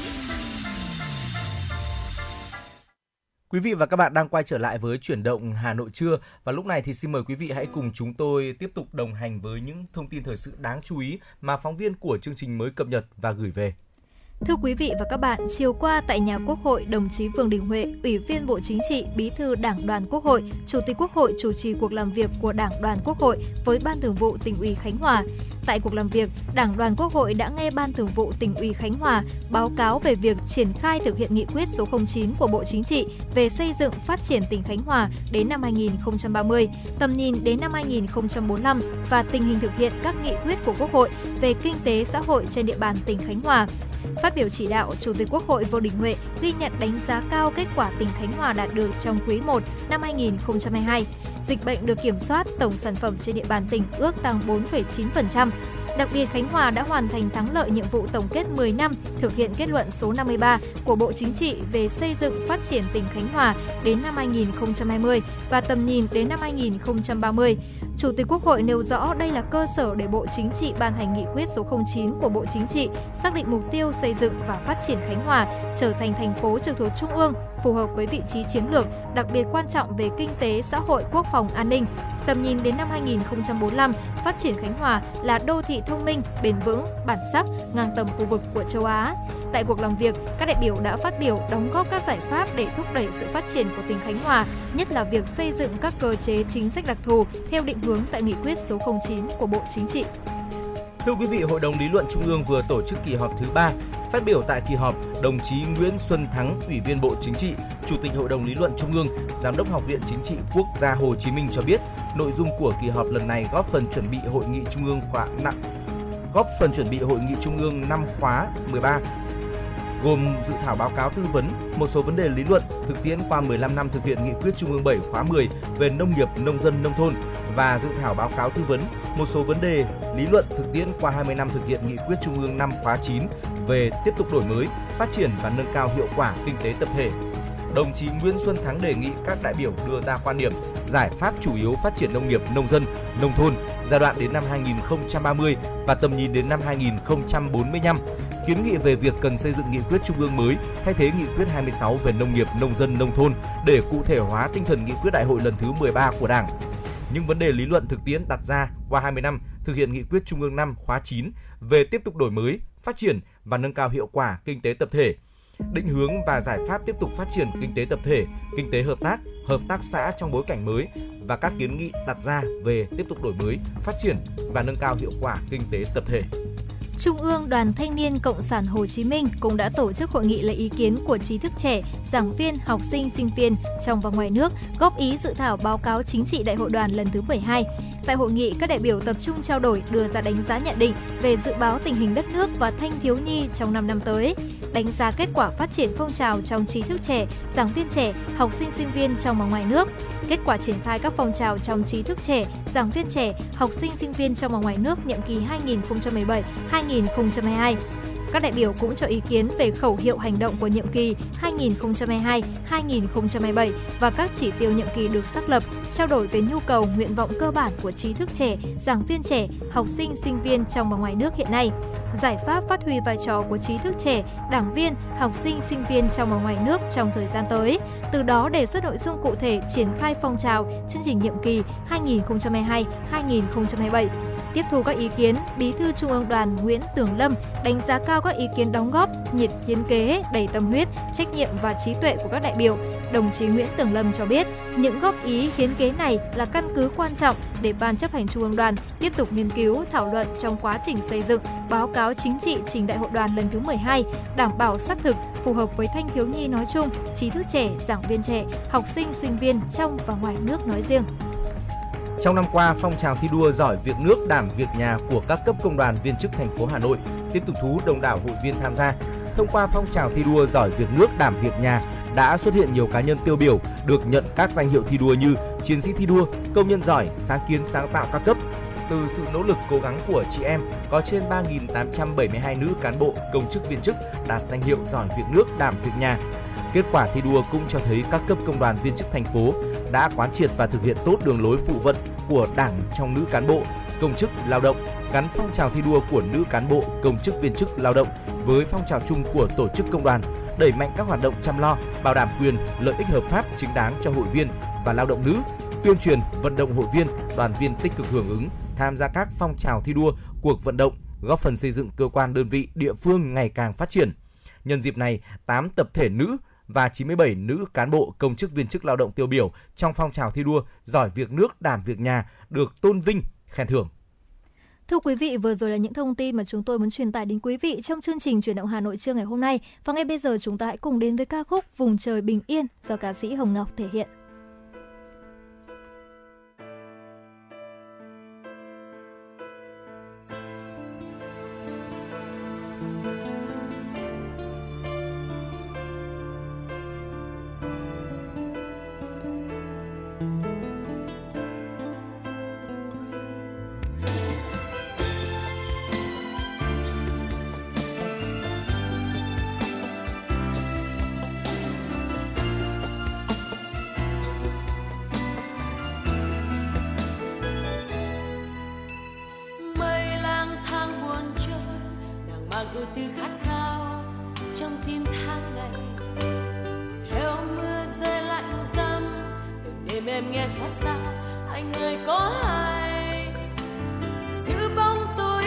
Trong tình anh như giấc mơ, xanh bao hy vọng. Dẫn lối bước em về, dù em qua đắng cay. Xưa mây đen tan nhanh, mặt trời bừng tia nắng tươi lung linh ấm nồng. Khi cơn mưa vượt qua tình như đưa ta thoát cơn phong ba bão trên luôn chiếu soi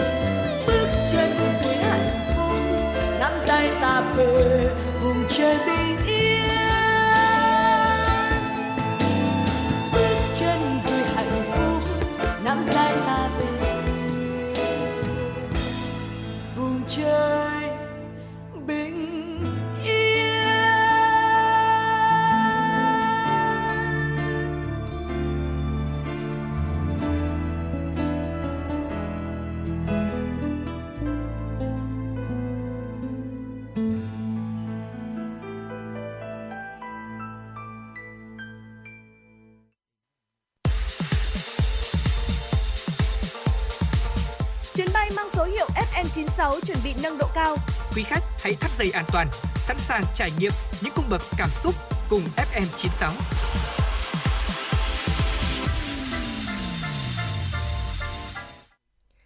Quý vị và các bạn thân mến, sự đam mê khơi nguồn sáng tạo, sáng tạo thì là yếu tố quan trọng giúp con người có cuộc sống tốt đẹp hơn. Ờ, những cách sau đây sẽ giúp cho chúng ta có thể là tìm kiếm niềm đam mê cho dù là bạn làm bất cứ việc gì giúp cho bạn phát huy hết tài năng của mình và khiến công việc của bạn trở nên suôn sẻ hơn. Một số quan điểm cho rằng là niềm đam mê thì là tự phát, sở thích cũng là tự phát. Theo đó, niềm đam mê không thể nào được tạo ra hay thay đổi. Niềm đam mê suy cho cùng là cách mà con người thể hiện cảm xúc tích cực đối với một điều gì đó. Đã là cảm xúc thì mang tính chủ quan và có thể thay đổi được nếu như là biết cách trèo lái tâm lý cho phù hợp. Bằng cách điều chỉnh cách nhìn nhận về một vấn đề, tìm ra những cái hay cái mới phù hợp với những mong muốn của bản thân bạn trước đó, bạn sẽ có niềm đam mê. Khi tạo ra niềm đam mê cho những công việc quan trọng cần thực hiện, bạn sẽ học tập, nghiên cứu, làm việc và theo đuổi hiệu quả công việc hơn. Nhờ đó những kết quả tích cực sẽ đến với bạn. Một số cách sau đây sẽ giúp các bạn thực hiện điều này. Thưa quý vị, điều đầu tiên để chúng ta có thể khơi dậy được niềm đam mê của chính mình đó chính là tìm những điểm mới trong điều mà bạn định làm. Sự ham hiểu biết là cơ sở quan trọng của niềm đam mê. Sự hiểu biết sẽ đem lại nhiều lợi thế cho con người trong cuộc sống. Từ thuở sơ khai, con người đã có sở thích là hiếu kỳ và tò mò với những điều mới lạ. Khi tìm thấy những điểm mới trong công việc mà bạn định làm thì bạn sẽ cảm thấy hào hứng và muốn tìm hiểu sâu hơn và lúc đó thì chỉ từ những cái sự tìm hiểu mới lạ và tò mò đấy thôi, đó cũng chính là việc mà chúng ta khơi dậy niềm đam mê trong những công việc mà chúng ta định làm. Bên cạnh đó thì hãy xác định rõ mục tiêu và thách thức. Ờ, quý vị và các bạn cần xác định cho bản thân mình những quy tắc, mục tiêu, sự ràng buộc và các chiến lược. Việc ừ, xác định rõ ràng bản thân mình có gì, khó khăn như thế nào sẽ giúp bạn kiểm soát tình hình tốt hơn. Khi ấy thì bạn có thể tự mình đưa ra những hướng giải quyết thay vì rơi vào cảnh bế tắc và tuyệt vọng. Bạn có thể thấy được con đường dẫn đến kết quả mình mong đợi và có động lực hơn khi mà làm việc đấy ạ. Tiếp theo đó chính là việc chúng ta hành động theo một cách mới mẻ. Thật ra thì chúng ta có thể thấy rằng khi mà chúng ta bước chân vào một công việc nào đó thì nó sẽ có tính ổn định và chu kỳ. Công việc nó cũng sẽ lặp đi và lặp lại. Khi đó thì thường những cái cảm xúc mới lạ hay là sự đam mê của mình dần dần sẽ bị thu chột đi. Thì chúng ta có thể giải quyết bằng cách chúng ta hãy làm những điều quen thuộc đó theo một cách mới mẻ hơn. Sẽ luôn có nhiều hơn một cách để giải quyết vấn đề. Chúng ta nên nhớ là à, chẳng hạn như là khi mà chúng ta gấp quần áo thì thay vì gấp phần tay trước này thì có thể gấp phần thân trước khi đánh máy thì bạn có thể thay đổi định dạng bài viết hay phong cách trình bày nội dung của bạn để tạo ra một bài viết độc đáo hơn. Hay là việc tìm kiếm cách làm mới thì đây cũng chính là một mặt để khơi dậy sự sáng tạo vốn bị lãng quên do công việc nhàm chán của bạn. Mặt khác thì quý vị cũng có thể có thêm sự lựa chọn để tìm ra những phương án thực hiện tối ưu nhất. Ừ. Chúng ta cũng không được quên là hãy phát huy sự tập trung ở trong một căn phòng kín đáo hay là bịt tai lại khi môi trường xung quanh quá ồn ào, có thể là cách giúp bạn suy nghĩ tập trung hơn. Thực tế thì bạn càng tập trung sẽ càng nghĩ ra được nhiều phương án hay ho và thú vị. Chính điều này sẽ kích thích sự ham muốn và lòng đam mê trong công việc. Nên khi nào mà chúng ta làm việc thì hãy để cho cơ thể của mình, trí não của mình có một sự tập trung chỉ duy nhất vào công việc mà thôi bằng cách là chúng ta hãy tìm một không gian thật là yên tĩnh quý vị nhé. Và tiếp đến đó chính là việc chúng ta sẽ nhìn nhận vấn đề một cách tổng thể. Thật ra thì chúng ta hãy xem cuộc sống như là một mảnh ghép vậy. Và mục tiêu của chúng ta chính là ghép hàng trăm mảnh hình riêng lẻ thành những màn hình lớn và sau đó là một bức tranh hoàn chỉnh. Điều này sẽ khiến chúng ta nhìn thấy một bức tranh tổng thể đẹp và hấp dẫn hơn thay vì những mảnh ghép mờ nhạt và nhàm chán, giúp bạn hào hứng hơn trong công việc. Giống như việc khi mà chúng ta làm một công việc gì đấy thì nếu chúng ta cứ mãi chỉ bận tâm là uh, có lẽ là mức lương này không quá ổn, có lẽ là môi trường không quá tuyệt vời và những người đồng nghiệp thì cũng không tốt lắm. Nhưng nếu chúng ta nhìn một cách tổng thể là công việc này đã mang lại cho mình những kinh nghiệm gì, công việc này đã giúp chúng ta cải thiện bản thân như thế nào thì khi đó chúng ta nhìn thấy những niềm tích cực thì cái niềm đam mê của chúng ta cũng sẽ được khơi dậy lại trong công việc đó, quý vị nhé. Chính xác là như thế và có một điều chúng tôi muốn chia sẻ với quý vị là hãy đừng đặt ra tiêu chuẩn quá cao cho bản thân mình. Thỉnh thoảng thì các bạn nên nhìn nhận cuộc sống của bản thân mình một cách toàn diện. Thông thường thì mọi người có xu hướng chỉ nhìn vào những người thành đạt hơn và đặt ra mục tiêu cho bản thân họ. Từ đó thì tạo ra nhiều áp lực hơn. Họ làm việc hoàn toàn do sức ép từ những mục tiêu mà không có sự hứng thú. Hãy nhìn ra thế giới bên ngoài bằng một cái nhìn toàn diện – ít nhất khi bạn có thể tiếp cận đến ờ, những chia sẻ của chúng tôi thì quý vị và các bạn đã cảm thấy rằng là mình có được một nguồn thông tin hơn là những người chưa có thông tin rồi. Uh, họ không biết đến máy tính không biết đến điện thoại internet và thậm chí là còn không biết đến cả chữ nữa uh, và nhiều người thì còn không có miếng ăn. Quý vị và các bạn có sự may mắn và không nhất thiết phải làm việc chỉ vì tiền đâu. Hãy nhiệt tình với công việc thỏa mãn đam mê của chính mình cuộc sống sẽ luôn luôn khởi sắc và còn đem lại nhiều điều ý nghĩa hơn là chỉ mang lại tiền cho chúng ta. Và tiếp theo đó chính là việc mà chúng ta có thể vận dụng triệt để những kiến thức chúng ta đã học được khi giải quyết vấn đề. Thật ra thì các trường phổ thông đã luôn trang bị cho chúng ta một lượng kiến thức khổng lồ. Đấy là còn chưa kể đến các lớp đào tạo nghề hay là cao đẳng và đại học, hay những kiến thức bạn tự học từ khi còn nhỏ cho đến bây giờ. Có những kiến thức bạn chỉ học mà chưa bao giờ dùng đến và hãy nghĩ rằng tất cả những kiến thức ấy cần được áp dụng vào cuộc sống. Hãy sử dụng triệt để những kiến thức đó và những kỹ năng một cách khéo léo để giúp bạn hành động một cách thông minh và hiệu quả hơn. Kết quả đạt được thì cũng sẽ giống như một bức tranh đẹp được vẽ nên bởi trí thức và tài năng của bạn. Vì vậy mà khi chúng ta học một cái điều gì đó thì chúng ta hãy luôn nghĩ rằng là chắc chắn là chúng ta sẽ dùng đến nó. Và khi mà chúng ta có cơ hội được sử dụng thì chúng ta hãy vận dụng hết tất cả những cái kiến thức của mình. Có thể là nó sẽ là một cách làm mới, có thể là lúc đầu thì nó là những sự khác biệt và chưa có quá nhiều người chấp nhận điều đó. Nhưng mà dần dần khi mà bạn biết linh hoạt hơn, sử dụng những cái kiến thức của mình thì chúng ta thứ nhất là sẽ có một cái cách làm hiệu quả hơn này. Thứ hai là bạn cũng có thể tìm thấy sự sáng tạo hơn trong công việc của mình. Chính xác và điều cuối cùng chúng tôi muốn chia sẻ với quý vị và các bạn đó là gặp gỡ và nói chuyện với một người đã đang đam mê với công việc mà bạn định thực hiện. Họ là những người có đam mê và nhiệt huyết. Khi tiếp xúc với những người như vậy, họ sẽ chỉ cho bạn cách làm và cho bạn thấy kết quả tốt đẹp mà bạn sẽ có được. Ngoài ra thì điều quan trọng hơn hết là sẽ giúp bạn cộng hưởng niềm đam mê của mình nữa. Và Hồng Hạnh rất là thích một cái câu nói đó chính là bạn sẽ là biểu hiện của năm mối quan hệ thân cận ừ. bạn nhất. Vì vậy mà khi mà chúng ta muốn cho mình một cái niềm đam mê thì có lẽ cách dễ nhất đó chính là chúng ta tiếp xúc với những người có một cái nguồn năng lượng tích cực ừ. và có niềm đam mê giống mình. Vì thế thì khi đó thì cái năng lượng của mình cũng sẽ tốt hơn này và mình cũng sẽ học tập được rất nhiều từ họ nữa. Và trên đây cũng chính là một vài chia sẻ của chúng tôi về làm thế nào để chúng ta có thể khơi dậy những động lực và đam mê của mình trong cuộc sống và công việc. Và ngay bây giờ thì có lẽ chúng ta sẽ cùng quay trở lại thư giãn với một ca khúc âm nhạc cùng với FM96 quý vị nhé.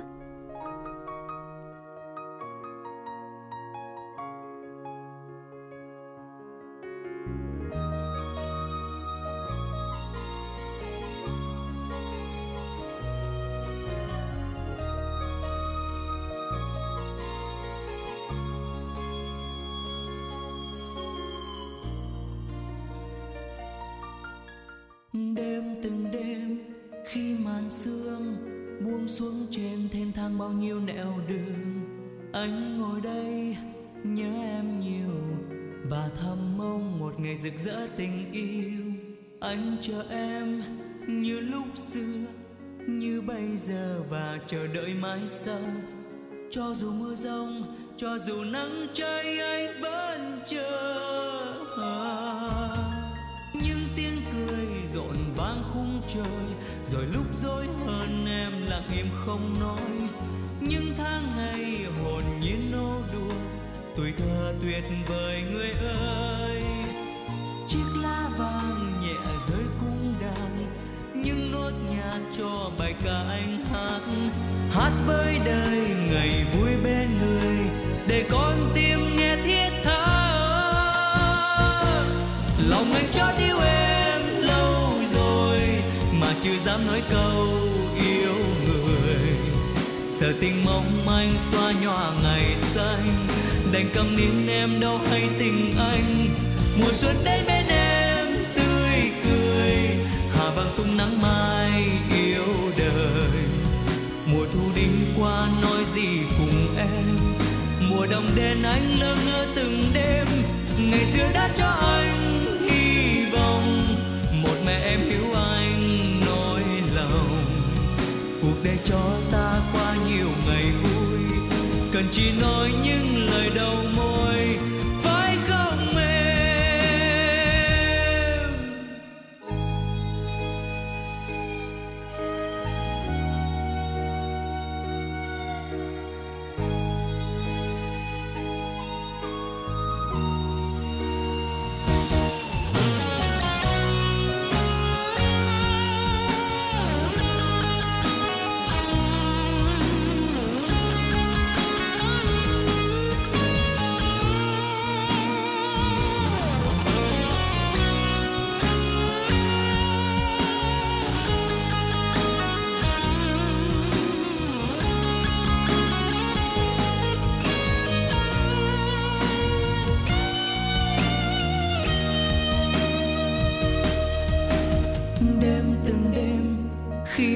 sương buông xuống trên thênh thang bao nhiêu nẻo đường. Anh ngồi đây, nhớ em nhiều, và thầm mong một ngày rực rỡ tình yêu. Anh chờ em như lúc xưa, như bây giờ, và chờ đợi mãi sau. Cho dù mưa rông, cho dù nắng cháy anh vẫn chờ.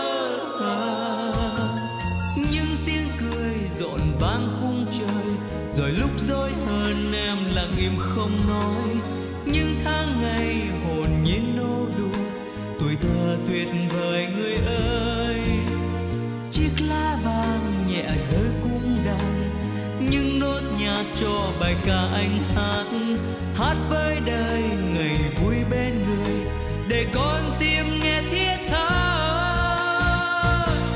Lòng anh chót yêu em lâu rồi, mà chưa dám nói câu yêu người.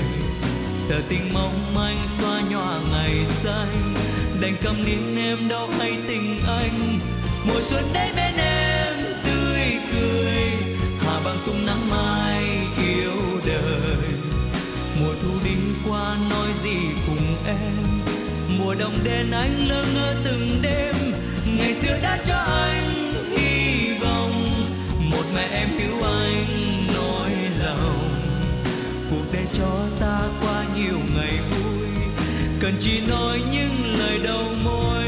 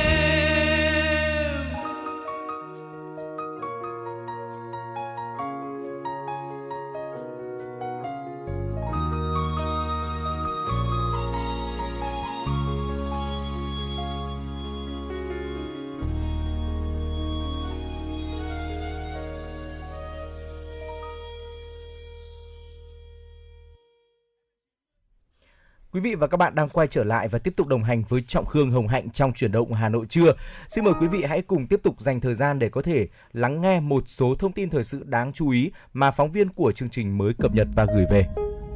Thưa quý vị thính giả, Phó Thủ tướng Chính phủ Lê Minh Khái vừa ký nghị quyết cho phép chuyển nguồn kinh phí phòng chống dịch COVID-19 đã giao dự toán năm 2021 cho Bộ Y tế chưa sử dụng hết sang năm 2022 sử dụng cho công tác phòng chống dịch COVID-19. Cụ thể, nghị quyết cho phép chuyển nguồn kinh phí ngân sách nhà nước đã giao dự toán cho công tác phòng chống dịch COVID-19 năm 2021 của Bộ Y tế chưa thực hiện số tiền là 4 triệu 643.821,75 triệu đồng, gồm cả kinh phí mua vaccine, vật tư tiêm chủng, tiếp nhận bảo quản vận chuyển vaccine phòng COVID-19 sang năm 2022 để chi cho công tác phòng chống dịch COVID-19 như đề nghị của Bộ Tài chính. Bộ Tài chính, Bộ Y tế chịu trách nhiệm về tính chính xác của nội dung, số liệu báo cáo và xử lý cụ thể theo đúng quy định. Nghị quyết yêu cầu đối với kinh phí phục vụ công tác phòng chống dịch COVID-19 năm 2022, Bộ Y tế chủ động sử dụng dự toán được giao, phối hợp với Bộ Tài chính để đề xuất, trình cấp có thẩm quyền bổ sung dự toán nếu có, theo quy định, tăng cường công tác quản lý sử dụng và thanh quyết toán kinh phí phòng chống dịch COVID-19, đảm bảo kịp thời, hiệu quả, tiết kiệm, công khai, minh bạch và đúng quy định. Thưa quý vị, theo thống kê trong tuần qua, số ca mắc SARS-CoV-2 tiếp tục giảm sâu, tỷ lệ tử vong ở mức rất thấp. Tuy nhiên, cần quán triệt sâu sắc quan điểm là không chủ quan lơ là trong phòng chống dịch, xác định rõ đây là nhiệm vụ cả hệ thống chính trị, trước hết là của cấp ủy, chính quyền, nhất là người đứng đầu. Về thuốc điều trị, Bí thư Thành ủy Đinh Tiến Dũng lưu ý ngành y tế và các ngành phải phối hợp chặt chẽ để bảo đảm số lượng, kiểm soát giá cả theo quy định, xử lý nghiêm các trường hợp vi phạm, những hành vi trục lợi gây bức xúc cho người dân, ông Đinh Tiến Dũng đề nghị ngành y tế quan tâm nghiên cứu xem xét ứng dụng cả phương thức, cả các phương thuốc nam cho bệnh nhân COVID-19 bởi y học dân tộc rất phong phú. Các phương thuốc có thể vừa đem lại hiệu quả, vừa hạn chế được tác dụng phụ hậu COVID-19. Ban cán sự Đảng, Ủy ban nhân dân thành phố tiếp tục chỉ đạo tăng tỷ lệ tiêm vaccine phòng COVID-19 mũi 2, mũi 3. Các quận huyện, thị xã, xã phường, thị trấn, thôn, tổ dân phố, các tổ COVID-19 cộng đồng ra soát tới từng đối tượng để bảo đảm tiêm hết mũi 3 nhất là những người có nguy cơ cao, có bệnh nền, người cao tuổi. Ngành y tế và các địa phương phải ra soát công tác chuẩn bị, bảo đảm sẵn sàng phương án tổ chức diễn tập tiêm vaccine cho trẻ dưới 12 tuổi để khi có thuốc, có phác đồ là triển khai tiêm nhanh, hiệu quả. Bộ Y tế dự kiến sẽ triển khai tiêm chủng vaccine COVID-19 cho trẻ em từ 5 đến 11 tuổi từ đầu tháng 4 của năm 2022. Tại Hà Nội, nơi trẻ mầm non học sinh tiểu học đến thời điểm này có cần chọn một năm đóng cổng trường, ở nhà học trực tuyến vẫn có nhiều ý kiến trái chiều. Đối với học sinh tiểu học, các nhà trường khảo sát 100% ý kiến cha mẹ học sinh từ lớp 1 đến lớp 5. Kết quả tỷ lệ phụ huynh đồng ý cho con tiêm đạt tỷ lệ từ 59 đến 74% tùy từng khối lớp. Cũng như bậc mầm non, một số phụ huynh không đồng ý cho con tiêm vaccine là do lo ngại bị phản ứng, lo lắng về tác dụng phụ, con có bệnh nền, dị ứng hoặc trẻ đã mắc Covid-19 nên còn kháng thể, không muốn tiêm. Nhiều phòng giáo dục và đào tạo tại Hà Nội cho biết tỷ lệ trẻ mầm non, học sinh tiểu học mắc Covid-19 hiện khá cao, có nơi chiếm từ 30 đến 40% số lượng trẻ. Tiến sĩ Phạm Quang Thái, trưởng văn phòng tiêm chủng mở rộng phía Bắc thuộc Viện Vệ sinh Dịch tễ Trung ương cho biết, trẻ trong độ trẻ trong độ tuổi này đã được tiêm nhiều loại vaccine như bạch cầu, ho gà, uốn ván, bại liệt, sởi, rubella. Cơ thể của trẻ ở độ tuổi này đã có một giai đoạn để rèn luyện với những tác nhân mới. Với vaccine mới, nhà sản xuất nghiên cứu, thử nghiệm để đưa vào một lượng vừa đủ để cơ thể trẻ sinh ra miễn dịch, đồng thời không gây hưởng ảnh hưởng đến sức khỏe của trẻ. Tiến sĩ Phạm Quang Thái cho biết, vaccine được tiêm cho trẻ dùng công nghệ mới tốt hơn. Do đó, nguy cơ gây viêm cơ tim ở trẻ từ 5 đến 11 tuổi thấp hơn ở trẻ lớn và người lớn. Tỷ lệ viêm cơ tim này gần như không thấy ở các quốc gia khi triển khai tiêm cho trẻ từ 5 đến 11 tuổi. Thế nhưng, những phản ứng khác sau khi tiêm như sốt, sưng đau tại chỗ, quấy khóc ở nhóm trẻ này cũng có và thấp hơn ở trẻ lớn và người lớn. Những phản ứng này không thể tránh được vì đây là phản ứng rất bình thường của cơ thể. Vaccine phòng COVID-19 của Pfizer đóng liều 30 microgram cho người lớn và trẻ từ 12 đến dưới 18 tuổi. Khi tiêm cho trẻ từ 5 đến 11 tuổi, liều vaccine chỉ còn 10 microgram. Trẻ nhỏ cũng tiêm hai liều giống người lớn. Theo tiến sĩ Phạm Quang Thái, với liều tiêm chỉ bằng 1 phần 3 người lớn, trẻ sẽ không có các phản ứng phụ bất lợi, nên đây được đánh giá là mũi tiêm an toàn. Thưa quý vị thính giả và các bạn, chúng ta đã vừa lắng nghe những thông tin mà chúng tôi muốn gửi đến quý vị trong chương trình truyền động Hà Nội trưa ngày hôm nay. Và ngay bây giờ thì chúng ta cũng sẽ cùng thưởng thức và thư giãn với ca khúc Giấc mơ trưa qua giọng hát của ca sĩ Thùy Chi.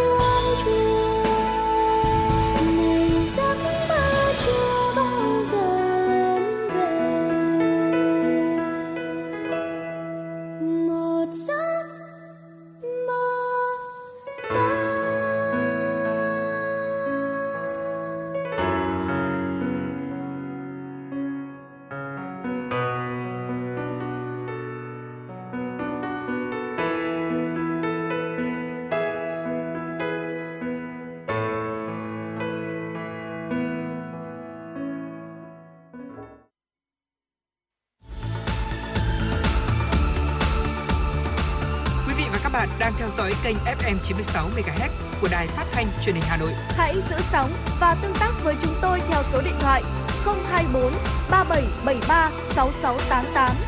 FM 96 đồng hành trên mọi nẻo đường. đường.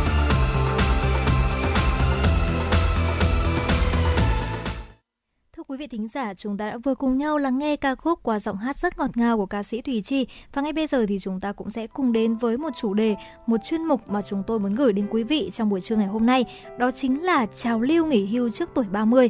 Có thể thấy rằng là hiện tại thì rất nhiều bạn trẻ có lựa chọn cho mình là có một cái cuộc sống để có thể tiếp tục với đam mê của mình nghỉ ừ. hưu trước tuổi này và thay vì mục tiêu là chúng ta chỉ chăm chỉ kiếm tiền đó thì chúng ta sẽ có những cái mục tiêu khác như là tận hưởng cuộc sống hay là tập trung để cân bằng và chú trọng đến sức khỏe bên trong của mình ừ. và ngày hôm nay thì chúng ta cũng sẽ cùng bàn luận về chủ đề này đó chính là qua rất là nhiều những cái uh, ví dụ qua rất nhiều những người nổi tiếng để chúng ta có thể mở rộng và tìm hiểu hơn vì chúng ta có thể thấy rằng là hiện tại thay vì đề cao công việc, mục tiêu kiếm tiền, nhiều người trẻ ngày nay đã tập trung cân bằng cuộc sống và chú trọng đến sức khỏe tâm thần. Ừ. Uhm, chúng ta có thể thấy một ví dụ đó chính là ở thời điểm 31, giọng ca chính của nhóm nhạc rock The Rolling Stone, Mick Jagger có nói rằng ông sẽ ngừng sự nghiệp khi bước sang tuổi 45. Nhưng gần nửa thế kỷ sau, Jagger hiện 78 tuổi vẫn tiếp tục ca hát và quyết tâm thời trẻ của ông dường như đã bị lãng quên từ lâu. Câu chuyện của Jagger có vẻ xa lạ với thế hệ trẻ ngày nay khi trào lưu nghỉ hưu sớm bắt đầu lan rộng. Ở tuổi từ 25 đến 30, nhiều người, trong đó có cả các ngôi sao nổi tiếng, đã quyết định dừng sự nghiệp, tập trung vào cuộc sống hiện tại thay vì lo nghĩ quá nhiều cho tương lai.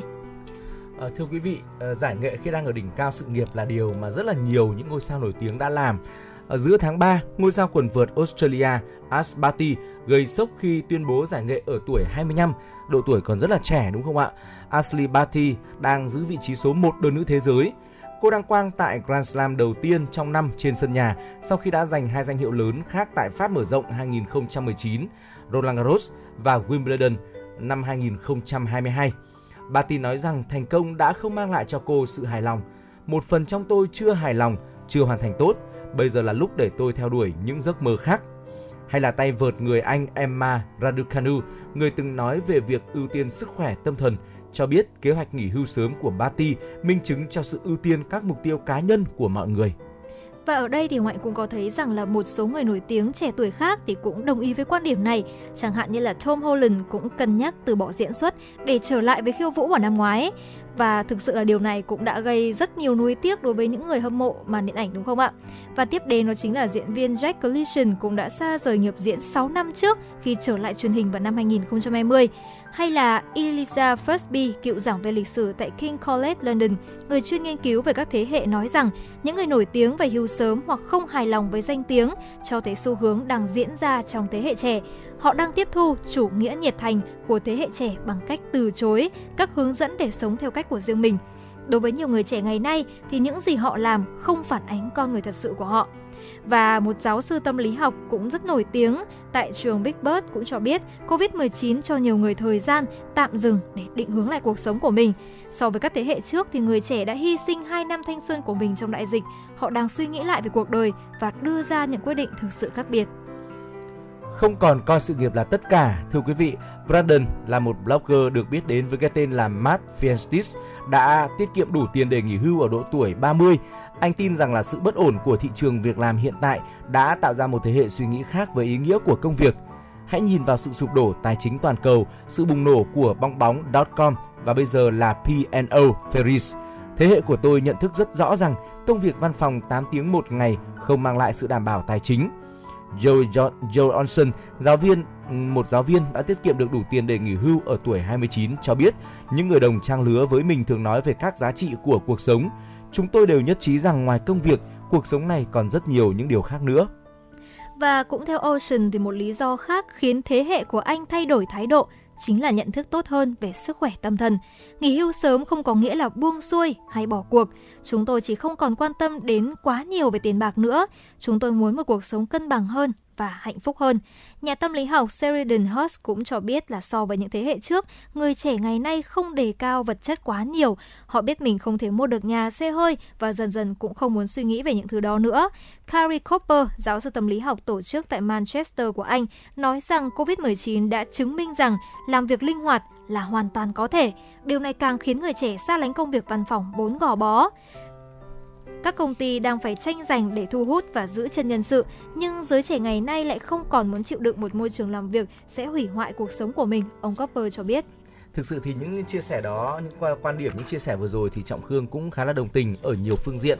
Đặc biệt là việc chúng ta không nên đánh đổi tất cả, đặc biệt là về sức khỏe của mình chỉ vì công việc, vì kiếm tiền uh, ngày nay thì chúng ta thấy rằng là các bạn trẻ Gen Gen Z các bạn ừ. ấy muốn tận hưởng cuộc sống nhiều hơn. Uh, có rất là nhiều những hội nhóm chia sẻ về việc đi du lịch hoặc là về việc mà chúng ta có thể là nâng cao sức khỏe tâm thần của mình như thế nào là một điều được rất là nhiều những bạn trẻ quan tâm. Và chúng ta thấy rằng là áp lực cuộc sống ngày nay thực sự tác động rất nhiều đến ờ, người trẻ và thậm chí là cả những người ở lứa tuổi trung niên nữa. Hậu quả đau lòng thì cũng đã có rồi đấy. Tuy chính vì vậy mà việc chúng ta giữ cho mình có một tâm lý thoải mái trong cuộc sống là một điều rất ờ, đáng được hoan nghênh. À, tuy nhiên thì việc mà chúng ta quyết định nghỉ hưu ở độ tuổi 30, một độ tuổi rất là trẻ thì là một quyết định phụ thuộc vào mỗi người, mỗi cá nhân. Sẽ có những người đồng ý và có những người thì chưa đồng ý với quan điểm này.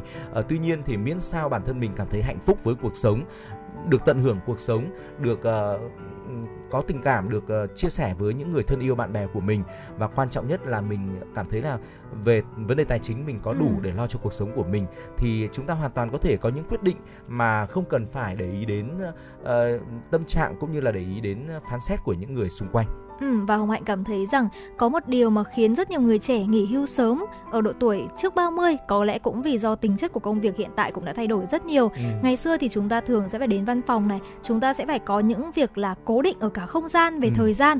Nhưng mà hiện tại thì sau khi đại dịch chúng ta đã có rất nhiều những xu hướng làm việc mới và trong đó thì cái việc mà linh hoạt thời gian cái mục đích công việc và nội dung công việc thì cũng đã được phổ biến hơn rất nhiều ừ. rất nhiều bạn trẻ không cần phải cố định mình ở một không gian một công ty nào đó nhưng mà vẫn có thể cho mình thu nhập bằng cách là mình có thể là có những cái công việc uh, part time hoặc là những công việc gọi là freelancer đúng không ạ? Ừ. Những người làm việc tự do, mảng nội dung là sáng tạo này, họ vẫn có thể làm việc với cái đam mê của mình nhưng mà bên cạnh đó vẫn tạo ra thu nhập.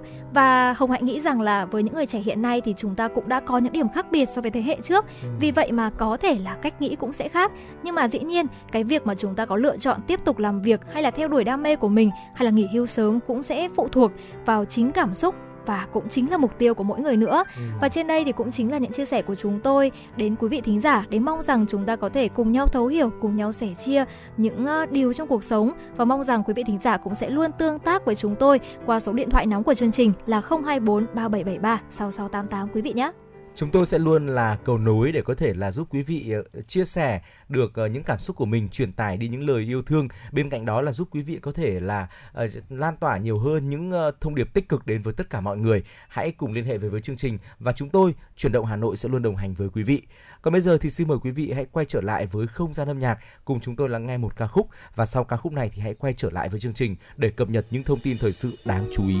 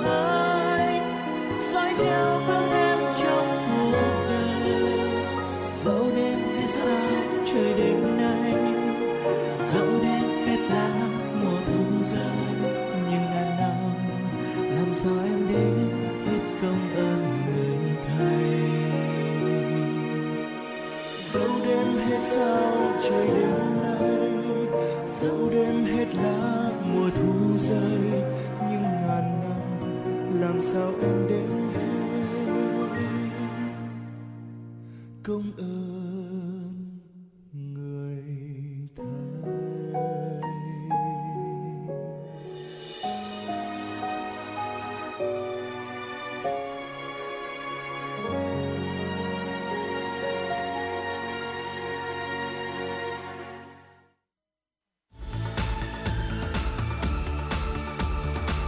Quý vị và các bạn đang theo dõi kênh FM 96 MHz của đài phát thanh truyền hình Hà Nội. Hãy giữ sóng và tương tác với chúng tôi theo số điện thoại 024 3773 6688. FM 96 đồng hành trên mọi nẻo đường.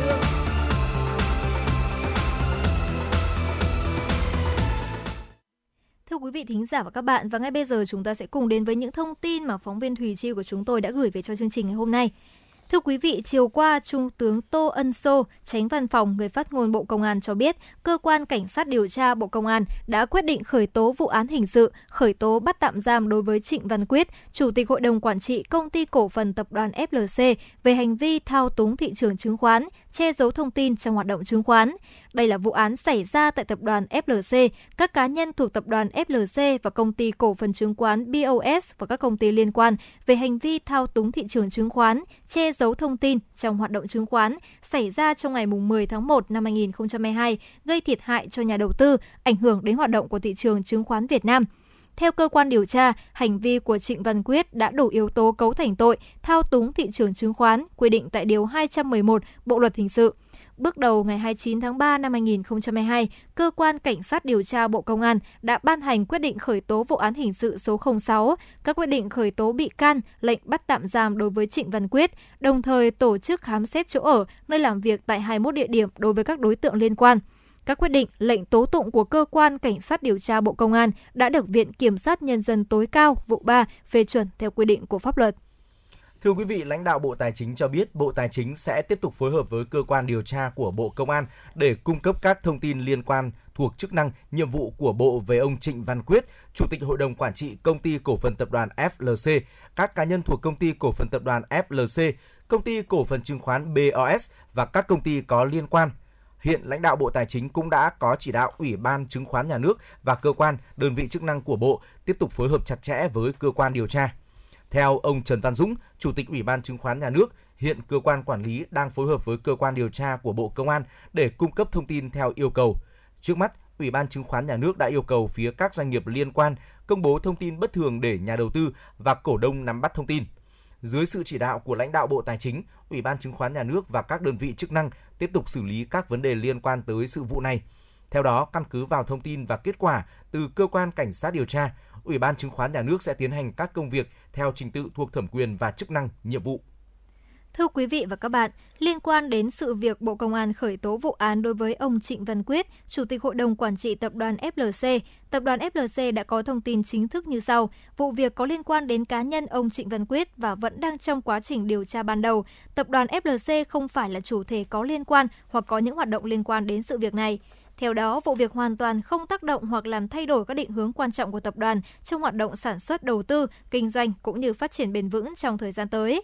Đồng thời cũng không ảnh hưởng tới quyền và lợi ích hợp pháp của khách hàng, cổ đông cũng như các đối tác đang có giao dịch, hợp tác với tập đoàn để hạn chế mọi rủi ro có thể phát sinh và đảm bảo hoạt động thường xuyên của tập đoàn, bà Vũ Đặng Hải Yến, Phó Tổng Giám đốc Tập đoàn FLC sẽ thực hiện các công việc quyền của Chủ tịch Hội đồng Quản trị Công ty Cổ phần Tập đoàn FLC, Chủ tịch Hội đồng Quản trị Công ty Cổ phần Hàng không Che Việt cũng như toàn bộ quyền cổ đông tại hai doanh nghiệp nói trên theo đúng quy định của pháp luật và điều lệ của công ty.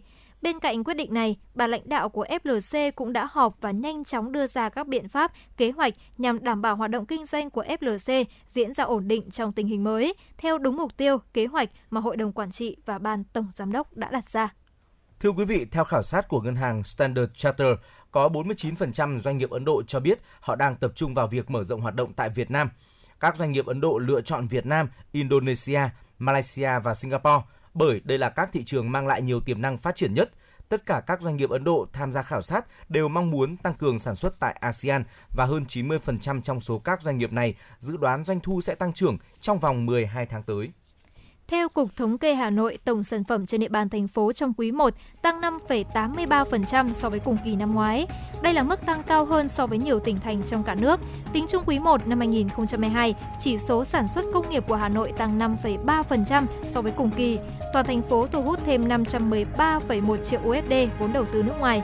Cùng thời gian trên, thành phố đã cấp giấy chứng nhận cho 5.965 doanh nghiệp thành lập mới với vốn đăng ký là 63,5 nghìn tỷ đồng, có 849 doanh nghiệp giải thể. Kim ngạch xuất khẩu hàng hóa đạt 3,597 tỷ đô la Mỹ, tăng 6,1% so với cùng kỳ năm trước.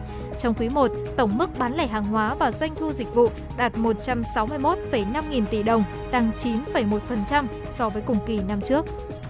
Ủy ban An toàn giao thông quốc gia, Bộ Giáo dục và Đào tạo của cùng Toyota Việt Nam vừa thông báo triển khai chương trình Toyota cùng em học an toàn giao thông năm học 2021-2022. Bước sang năm thứ 17, chương trình tiếp tục áp dụng cho nhóm học sinh cấp tiểu học nhằm trang bị cho các em những kiến thức, kỹ năng về an toàn giao thông, qua đó nâng cao ý thức tự giác, nghiêm chỉnh chấp hành những quy định khi tham gia giao thông. Việc áp dụng phương pháp giáo dục học mà chơi chơi mà học cùng cách tiếp cận tự nhiên được kỳ vọng sẽ mang lại hiệu quả cao. Năm nay, chương trình triển khai hai hoạt động chính, hội thảo toàn quốc về giáo dục an toàn giao thông và trao tặng mô hình thiết bị dạy học an toàn giao thông cho 8 tỉnh thành. Ủy ban Nhân dân quận Hoàn Kiếm Hà Nội cho biết trong tuần đầu đưa ra các không gian đi bộ trên địa bàn quận vào hoạt động từ ngày 25 đến ngày 27 tháng 3, các lực lượng làm nhiệm vụ đã xử lý vi phạm hành chính 97 trường hợp, vi phạm với số tiền là 59,3 triệu đồng. Phó Chủ tịch Ủy ban nhân dân Hoàn Kiếm Nguyễn Quốc Hoàn cho biết, khi đưa vào hoạt động, các không gian đi bộ cơ bản đảm bảo yêu cầu về trật tự đô thị, trật tự an toàn giao thông, vệ sinh môi trường, văn minh thương mại và công tác phòng chống dịch. Tuy vậy, tại các không gian đi bộ còn một số tồn tại như xuất hiện một số điểm trông giữ xe tự phát, nhiều taxi đỗ đón trả khách tại các chốt ra vào gây ùn tắc giao thông. Một số tuyến phố còn tình trạng phương tiện đi lại trên tuyến phố Hàng Đào, Hàng Giấy, số hộ kinh doanh mở lại các quầy mới đạt khoảng 80%. Thời gian tới, quận Hoàn Kiếm tăng cường kiểm tra, kịp thời xử lý những vấn đề phát sinh, khắc phục những tồn tại trong hoạt động của không gian đi bộ nhằm xây dựng không gian văn hóa, du lịch, vui chơi lành mạnh, hấp dẫn, phục vụ người dân thủ đô và du khách trong cả nước. Thưa quý vị, những thông tin vừa rồi cũng đã khép lại 120 phút của chuyển động Hà Nội trưa. Chúng tôi đồng hành cùng với quý vị. Ở phần cuối chương trình thì xin mời quý vị cùng đến với giai điệu âm nhạc là món quà mà chúng tôi dành tặng cho quý vị cũng thay cho lời chào tạm biệt của ekip thực hiện chương trình chuyển động Hà Nội trưa. Trọng Khương và Hồng Hạnh xin nói lời chào tạm biệt và hẹn gặp lại.